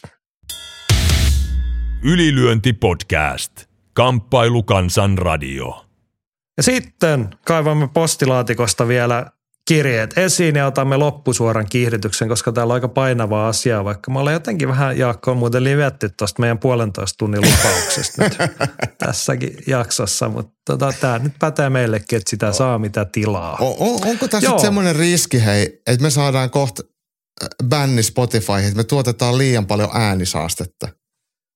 Se voi olla. Kyllä se niin kuin, tämmöistä sattuu nykyään kaikilla alustoille. että Tämmöistä epätoivottua mölinää siivotaan pois. No, mennään asiaan. Jimiltä tämmöinen vähän pidempi, pieni tuntojen tuuletus. Tämä varmaan liittyy viime viikon juttuihin. Kyllä mun mielestä UFCtä voi kritisoida fanin näkökulmasta aivan samalla tavalla kuin muitakin urheilulajien keihäänkärkiä. Apex Farmiliiga on helvetin hyvä. Sylettää myös nähdä jotain Max Hollowayta hankkimassa CTEtä pahemmaksi siellä, vaikka ansaitsisi paljon parempaa. Ei se poista si- sitä, ettei siellä olisi hyviä tai viihdyttäviä otteluita tai että ottelijat eivät olisi täysverisiä ammattilaisia ja askeettisia elämää viettäviä arvostettavia combat-munkkeja. Mieluummin UFCtä seuraavana jätettää se paikka rauhaan vaikka Dana Whitein ekonpönkitysohjelmalle. Mieluutin vähintään yksi Eurooppa-kortti kuukaudessa, jossain päin Aasia-kortti, iso tapahtuma Jenkeissä ja eiköhän yksi kortti menisi vielä johonkin päin maailmaa. Fanina saa toivoa ja narista. Joo joo, logistiikka ja raha vaikuttaa myös näihin. Sitten Jimi jatkaa vielä tälle ohuesti aiheesta toiseen, että jos neljän tuulen lakin käyttöön no no, niin voisiko Jaakko pyytää Abbaa laittamaan hankkia lippalakin, kun pääsee tuulettamaan UFCn puolella ensimmäistä voittoaan. No, Olisi se aika on? hieno. Abballe hankkia lippis. Siis totuushan on muuten se, että Abbahan on joku Amiksen käynyt, joku autoasentaja, au- mi- mikä tämä nyt ikinä onkaan, joku tämmöinen. Että et se on melkein menee ihan kohderyhmään. Että hän saisi ihan jo koulutuksen varo puolesta niin vetää haalarit niskaan ja laittaa hankkia lippiksen päähän ja osaisi varmaan vaihtaa traktoriikin renkaat. No niin, sitä odotellessa. Siinä olisi hyvää somesisältöä Appalle nyt tässä seuraavaa matsia odotellessa. Vielä viime viikon puheenaiheesta Korhosen Mika toteat asiasta kukkaruukkuun, mitä ylilyönti on mieltä, onko kädenvääntö kamppailulaji. Englanniksi monesti vääntöä kutsutaan nimellä fight. No me tätä sivuttiin jo viime viikolla, mutta Andylla oli tähän lisäkommentti vielä, että kädenvääntö on eräänlaista säännöiltään hyvin rajoitettua painia, kuten nimi arm wrestling jo kertoo. Siinä on tavoitteena sääntöjen puitteissa kontrolloida vastustajan kehoa ja viedä tämä tiettyyn asentoon, jolla voittaa ottelun. Periaatteessa tämä ei poikkea mitenkään vaikkapa krekopainista tai sumopainista. Miksi ei olisi kamppailulaji? No eihän meillä ole edelleenkään mitään sitä vastaa, että kädenvääntö olisi kamppailulaji. Ei olekaan. Se kädenvääntö on kaikke, ihan täysin kamppailulaji. Et, et, se on varmaan enemmän kamppailulaji kuin joku laji, missä ei saa olla kontaktia. Että, et, et kyllä tämä on, on, on ihan kovimmasta päästä. Vaikka se on aika kapea se sektori, mitä siinä tehdään, mutta täyttä kamppailua se on. Joo, ei- ei siitä mitään. Jatkossa, jos meillä on raportoitavaa kädenväännön saralta, niin kyllä me sen kerromme. Mä, hei, Joku taisi huomauttaa, tuohon että vielä? Mä- kädenväännön MM-kisoista oli ilmeisesti Suomeen tullut toistakymmentä mitallia tai jotain Oho. muuta. Et Suomi saattaa olla kädenvääntökamppailun suurvalta. Meidän täytyy ehkä perehtyä tähänkin asiaan. Monesti kädenvääntö mielletään voimamieslajiksi. Että siinä on isoja miehiä tai vahvoja miehiä tai naisia.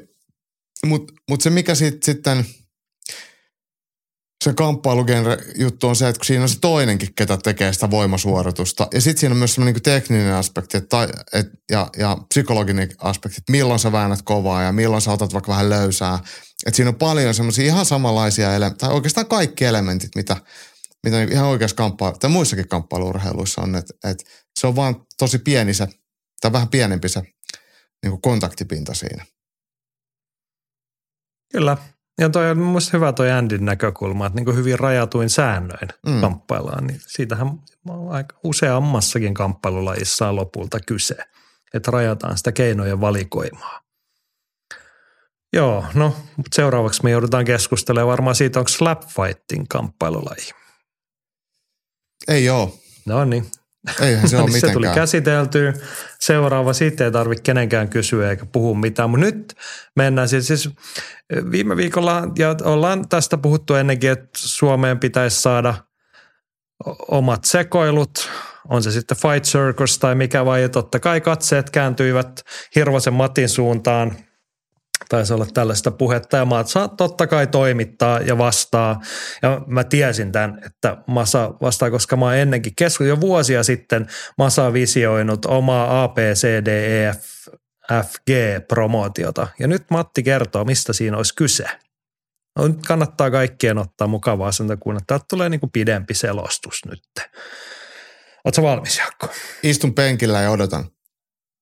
Hirvonen kertoo näin. Kaipailitte Suomen Fight-sirkuksen perään ja oli hyvä tuo ABCDEFG. Meinaa Action Battle Combat Dynamic Fight Galan eka ottelukorttihan on vahvasti Fight-sirkuksen ja Japanian inspiroima. Illassa olisi tietenkin neljän Henegen karate-turnaus. Neljä mestari piste karate puristia ottelee Ultimate Karate Tournament mestaruudesta. Säännöt olisi Unified IMAF-säännöt, toki sillä erotuksella, että vaatetuksena olisi hihaton karateasu.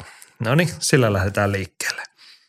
Yksi asia myös korjattaisiin. Suomessa on skipattu kokonaan vapauttelun evoluutiosta se kohta, missä showpainijat vetää täysiä.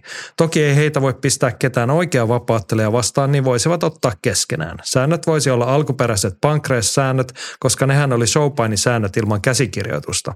Tähän väliin tietenkin shakkinyrkkeilyä. En ole mikään joukkotappeluiden ystävä, mutta voihan tiimikamppailua muutenkin harrastaa. Eli Suomen eka tag team vapaattelumatsi. Nyt päästään vasta vauhtiin. Ja Onko tää niinku jatkaa lämmittely? ottelukort- No, no tämä oli vähän niin kuin prelim-tyyppistä, tai tuo turnaus Okei. varmaan jatkuisi, mutta nyt päästään vähän niin kuin tämmöisiin pääkorttityyppisiin asioihin. Sitten olisi vuorossa kickboxing-matsi, joka on vähän kuin kickboxing, mutta ainoa sallittu lyönti olisi kapteeni Kirkin hengessä niin, niin sanottu double axe handle strike, eli kickboxingia. Tekniikkakornerissa voisi pohtia tätä lyöntiä. Somebody's Oh Gotta Go seuraavana. Itä-Euroopasta olisi roudattu kaksi raskaan sarjan vapaaottelua, joilla molemmilla on toistakymmentä matsia, mutta ei yhtään voittoa. Sitten Elmo ja Jesse voisivat ottaa vaikka potkismatsin mullettimestaruudesta. Sitten eeppinen karateturnauksen huipentuma. Toisessa pääottelussa siirryttäisiin johonkin Suomen mittapuulla todella eksoottiseen naisten vapaa am- Naisten ammattilaisvapaaottelua. Päämatsissa Glenn Sparv houkuteltaisiin eläkkeeltä kohtaamaan Chulu Zinho. Huhkajalegendan pikkuveli kohtaa Brasilian jättiläisen vapaattelussa. Myis NS vitusti. Tähän siis käytännössä on jo valmis. Enää puuttuu aika, osaaminen, raha ja uskallus. No niin, mutta tota, massiahan Suomen kamppailusta löytyy. Halukkaat vaan ilmoittautuu Masalle tota, noin, rahoittamaan tätä. Kyllä meillä osaamistakin löytyy ja mitään muutahan meillä olekaan kuin aikaa, niin sitten ei enää tarvita kuin pieni rohkaisu ja uskallusta. Niin ABCD-EFG-promotion debyytti on tuloillaan. Joo, siis sehän on Hartwall Areenalla. No se olisi, jos saako siellä jotain jo järjestää. Onko ne venäläiset saanut sen myytyä pois? Ei kai vielä, mutta mulla on sellainen käsitys, että se varmaan tapahtuu tässä aika pian. No vähintään jossain messukeskuksen kokoisessa tilassa, mihin useita tuhansia ihmisiä pääsisi katsoa Glenn Sparvin paluuta ja Kirkboxingia ja karateturnausta. Kyllä mm-hmm. tämä nyt aika huimalta kuulostaa. Mutta sitten tuossa oli tämmöisiä aika uskomattomia piirteitä, niin kuin naisten vapaaottelu, että miten sellaista nyt voisi mukaan ammattilaisvapaattelua saada järjestettyä, mutta Olisiko se eka kertaa Suomessa? no ei nyt sentään. No melkein. Tota, mehän joskus ihan niin kuin puolivakavissaan Matin kanssa mietittiin, että mitäs jos niin kuin Suomeen saisi naisten vapaatteluillan ja niin kuin, niin kuin, vähintään niin kuin sa- salikisatasolle, mitä että olisihan sinne, se olisi vaatinut ihan hirveän duunin saada niitä otteluita kasaan. Mutta et muuten ei, siis tollaiseenhan voisi löytyä ihan eri tavalla tukijoita, sponsseja, mutta tota, make it happen. Kyllä mä lähden talkoisiin, jos joku haluaa tota ruveta järjestää, mutta niitä ottelijoita tarvittaisiin jostain ehkä lisää. Mutta niitä otteluitahan, ottelijoitahan tulossa ja tästä päästään seuraavaan aiheeseen. Virosen Katja viittaa jälleen aiempiin puheenvuoroihin. Silloin puhuttiin näistä valmennustiimeistä ja muusta. Hahmoteltiin, että oli muun muassa GSP-valmennustiimi ja mitä se voisi olla Suomessa, jos olisi näitä eri lajien osaajia. Niin Katjahan jätti jossittelu siksi ja teki tämmöisen. Kyselitte vapaattelun Dream Teamejä. Meinasin ensin lähteä Sani Brentforsin ympärille tiimiä rakentamaan, mutta sitten totesin, että Sanilla taitaa olla homma jo hallussa. Mutta tekisin tällaisen kuvitteellisen Dream Teamin vaikkapa Salla Simolan ympärille. Tämä olisi kova haku. Salla on siis FFG nuori jujutsulupaus ja kovan luokan mustavöinen, vähän yli 20 mimmi, joka niittää jujutsu- ja lukkopaiниkisoissa menestystä, niin siitä sitten tässä nyt Katja povaa sitten vapariura ja se hoituisi näin. Oletko valmis? Olen. Salla osaa jo voittaa, hän osaa jo tehdä duunia ja hänellä on jo tarvittava jujutsu. Petra Olli voisi opettaa hänelle painia ja Emilia Kanerva judoa. Milja Heino ja Eeva Wallström pystyottelua. Sitten vielä yleiset vapaattelulle treenit siihen lisäksi, niin seuraava UFC-tähtemme on valmis. Tämä on vielä Joo. täys naisten hoitama. Naismanageri no, no. vielä päälle, niin se olisi siinä. Ei. Maksaisin, jos tämmöistä mm-hmm. saisi katsoa. Ihan hieno haku. Siitä vaan FFGlle Salla Simolalle terkkuja, että tota, make it happen vaan siellä kyllä. Mä luulen, että noin muut lähtee tekemään hommia, kun lyödään suunnitelmat iskiin. Sitten nopea sivu tekniikkakorneriin. Samueli kysyy, kuinka paljon on yksilöllisiä eroja painonvedossa ja mistä ne johtuvat? Tuli mieleen, että Michel Pereira oli nyt ensimmäistä kertaa keskisarjassa, että miten hitossa hän on joskus päässyt välisarjaan. Mä en sanonut lyhyesti ja nopeasti, mutta tota, tästähän voisi taas puhua tunnin, että kuinka paljon yksilöllisiä eroja painonvedossa, mistä ne johtuvat, niin eihän siinä ole mitään muuta kuin yksilöllisiä eroja. Näinhän se on. Ja siis jokainenhan tietenkin tekee omat valintansa, että mi, miten elämänsä hallitsee ja, ja mitä se painoluontaisesti on ja missä painoluokassa haluaa otella ja mikä, minkälaisia painovetoja on valmis tekemään ja miten siitä palautuu. Et siinä on todella paljon eroavaisuuksia ja tota, tuo on jotenkin semmoinen, siihen on tuhat vastausta ja tuhat syytä ja sitä ei niin kuin, se joutuisi aina katsoa niin kuin yksilökohtaisesti, mutta itse mietin sitä silleen, että, että että yrittäisi ajatella mahdollisimman simppelisti, että vähän, että missä kohtaa urasta on, on ja mitä, mitä pitäisi tehdä, jotta pääsee eteenpäin. Että joku amatööri vaikka, niin sille tosi tärkeää on se, että ottelee usein, niin silloin sä et voi pudottaa juurikaan painoa, niin sit sun pitäisi about painaa lähelle sen verran, mitä, mikä sun painoluokka on, missä sä ottelet, niin, niin se olisi tosi tärkeää, että se ei, elämä olisi sellaista, että sinun ei juurikaan painoa pudotella. Ja sitten taas – mitä pidemmälle mennään ammattilaisurassa, niin se tarkempaa se on sitten, että se oma painoluokka on silleen sopiva.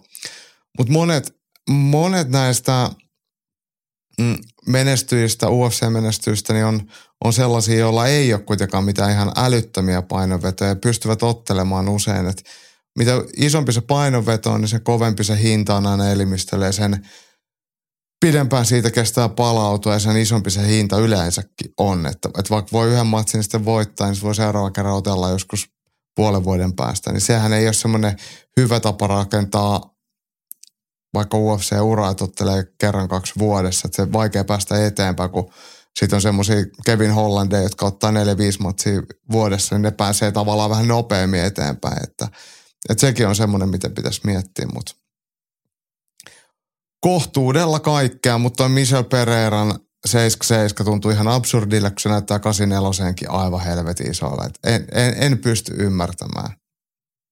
Ja tähän hei, niin. tähän mun piti sanoa itse asiassa, tämä jäi tuossa ihan alussa, kun puhuttiin UFCn ja USADan polkujen eroamisesta, niin siitä, että miten tämä tulee vaikuttamaan painoluokkiin ja painojen vetoihin. Että USADan yksi merkitys on ollut se, että silloin on pystytty vähän hillitsemään niitä älyttömiä painonvetoja ja niistä tankkaamisia, kun vaikka tipan käyttö on kielletty, mikä on ollutkin tosi hyvä, niin, niin, niin tota, nyt kun mitään tällaista ei välttämättä enää ole, niin siellä tulee myös kovempia painonvetoja ja mahdollisesti tankkaaminenkin muuttuu. Jep. Mä miettii, että mitä yksilöllisiä eroja on painoversiossa, kun ei siinä ole mitään muuta, mutta Tähän voisi niin pitää jonkun hommata jonkun luennoimaan ihmisfysiologiasta, mutta tota, tämä on aika mahdoton yleispätevästi vastata, kun se lähtee niin kuin aineenvaihdunnasta ja yleisesti ruoasulatuksesta ja lihasmassasta ja palautumiskyvystä ja kaikkea muuta. Sitten on semmoisia, mä en edes kuvittele tietäväni, miten nämä kaikki tämmöiset niin kuin rajut painonvedot vaikuttaa niin kuin niin kuin suorituskyvyn eri osa-alueisiin niin kuin muutenkin niin kuin ihan oikeasti laajalla tasolla, niin ei ollut Samuli ihan kauhean helppo kysymys nyt tähän. Pitäisikö voin... meidän hankkia joku ravintotieteilijä tai joku joskus puhumaan tästä? Mun mielestä Tuomo Karilahan teki silloin lääkiksen päättötyötään jotenkin tähän painonvetoon liittyen. Tai ainakin jossain kohtaa hän on ihan, se on ihan julkaistukin, että, että 5 prosentin painonveto, eli siis nesteen poisto, niin se, se ei vaikuta vielä suorituskykyyn mitenkään, jos se tehdään oikein ja tankataan oikein. Ja sitten sen yläpuolella niin sitten alkaa olla vaikutuksia. Ja sitten niin. sit, ja sit, sit jos se, kysytään lääkäriltä, niin lääkäri ei suostu suosittelemaan edes 5 prosentin. Niin, no, Karillahan on lääkäri, että siis pystyy sille lääketieteellisesti osoittamaan, että että et oikein tehtynä 5 prosenttia nestettä kehosta pois ja X aikaa palautuu, niin se pystyy tankkaamaan, jolloin se ei vaikuta suorituskykyyn. Että se voi, lääkäri voi sanoa sen eettisesti, että se ei ole oikein, mutta fy, fysiologisesti niin tuommoinen niin terve, niin, niin, terveelle niin. ihmiselle niin 5 prosentin heitto, nopea pudotus, nopea tan, oikea tankkaus, niin ei vaikuta suorituskykyyn. Mutta 5 prosenttia on tosi vähän. Et 5 prosenttia tarkoittaa sitä, että 100 kiloinen pudottaa 5 kiloa, eli se painaa 95 kiloa. Ja sitten jos ajatellaan, että mitä se on sitten, jos sä oot 70 kiloa ja sä vedät 5 prosenttia, niin se on 3,5 kiloa painoa alaspäin. Et sä et pääse 70 niin höyhän sarjaa niin kuin menettämättä suorituskykyä. Niin. niin. Joo, mutta tota, me aina säännöllisin väliajoin puhutaan painovedossa vaikutukset muuta arvaillaan sitä ja tätä. Ehkä meillä joskus vielä on joku kova asiantuntija näistä, koska musta tuntuu, että me palataan aina näihin samoihin juttuihin tämän suhteen. Mutta tämä oli mielenkiintoinen tekniikkakorneri sille, että tässä ei ollut tekniikkaa juuri nimeksikään. Mutta mennään leffakorneriin, koska siellä puhutaan leffoista ihan oikeasti. Hirvosen Matilta vielä yksi kontribuutio tälle viikolle. Ja tämäkin viittaa aiempiin juttuihin. Over the Topin Slap Fighting Reboot oli nerokas. Itse olen miettinyt vastaavaa, mutta paljasrystynyrkkeilyversiota. Alkuperäisessä leffassa Stallonen hahmo pisti teinipoikansa vääntämään kättä muiden rekkakuskien kanssa. Tuosi hiton hieno kohtaus kummassa tahansa rebootissa. Niin, taisin viime viikolla heittää sen idean, että jos se olisikin Over the Topin 2020-luvun versio, olisi sitten slap fightingia. Niin. Mutta nyt mulla on uusi kysymys, että kun Sylvester Stallone alkaa olla vähän vanha ukko jo, että no ehkä hänestä tulisi semmoinen niinku manageri-isähahmo tähänkin niinku noissa myöhemmissä Creed-elokuvissakin. Mutta jos Sylvester Stallone ei tätä lähtisi tekemään, niin kuka on se nykypäivän äijä, joka tekisi remake-version pääosa roolin sylttynä over the top slap fightingissa? Ketäköhän se voisi olla? Joo, se olisi varmaan joku suomalainen näyttelijä suuruus. Martti Suosalo nyt ajattelit ehdottaa vai? No vai Martti Suosalo. kumpi? Niin siis, mulla, eikö Mikko Leppilampi jossain sporapysäkillä harrastanutkin jotain slapfightingia joskus? Mutta tota... No jossain baarin pihalla ainakin, mutta joo, tota, mä sen joo. tarkemmin tiedä.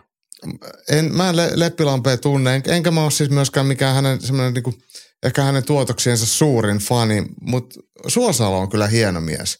Ja jotenkin hänen ulkoisesta olemuksesta tulee aina välillä mieleen Tim Roth, joka on myös hieno näyttelijä. Niin tota, kumpi, kumpi tahansa heistä kelpaa, mutta mä en tiedä, onko se nuori ja lupaavia. Että ehkä se voisi olla vielä joku nuorempi. Jasper no, Amerikkaan, kun mennään Hollywoodiin, niin tämähän on tietenkin niin kuin ison rahaproduktio, niin no Jasper Pääkkönen voisi olla sivuroolissa, hän on kuitenkin kansainvälisesti menestynyt, tai Peter Franse, mutta mitä olisi tota uuden polven toimintatähti, tai uh, ei nyt enää uuden polven, mutta meritoitunut näitä, Jason Statham. Eikö hän on vähän tämmöinen uuden sukupolven Stallone? On komea mies tietenkin. Niin, siis vähän Jaakko Dalpakan näköinen mm. tarkoitit sitä. Niin. Eikö sut jossain, missä se oli Abu Dhabis, joku tuli sanoa, että anteeksi, sähän näytät ihan Jason Stathamilta. Niin, sehän oli se joku meidän tarjoilija hotellissa. Joo. niin, niin olikin, joo. joo. No siis niin, sehän, tuli, sehän meni vielä näin, että... Slap Fighting-leffassa. Se meni näin se Abu dhabi keissi, että mähän kävin hakemaan ruokaa jostain sieltä aamupalabuffasta ja se tuli mulle juttelemaan ja sanoo, että, että sä näytät ihan Stathamille. Mä pyysin, että tuu sanoa se uudelleen, niin toi mun kaverikin kuulee. Sitten tuli se meidän pöytään kertoa tämän jutun. Ikimuistoisia hetkiä, mm. kyllä kyllä. Joo, mutta hei, nyt on ikimuistoinen, mulla on yllätys sulle. Mä No en niin, ole kerro tätä. Tätä- ei tiedä kukaan muu kuin minä ja toinen henkilö. Leffakorneri jatkuu. Nyt on Andres Apassi Passin pal- Leffakornerin paluu. Vihdoinkin. Kuin siistiä. On todella Vihdoinkin siistiä. ollaan odoteltu. Andres pisti viesti, että nyt hän haluaa aloittaa vanhan mallin uudestaan ja saanut taas omia fiiliksiä ja oma elämän semmoiseen kuntoon, että jaksaa ja pystyy, niin totta kai leffakorni.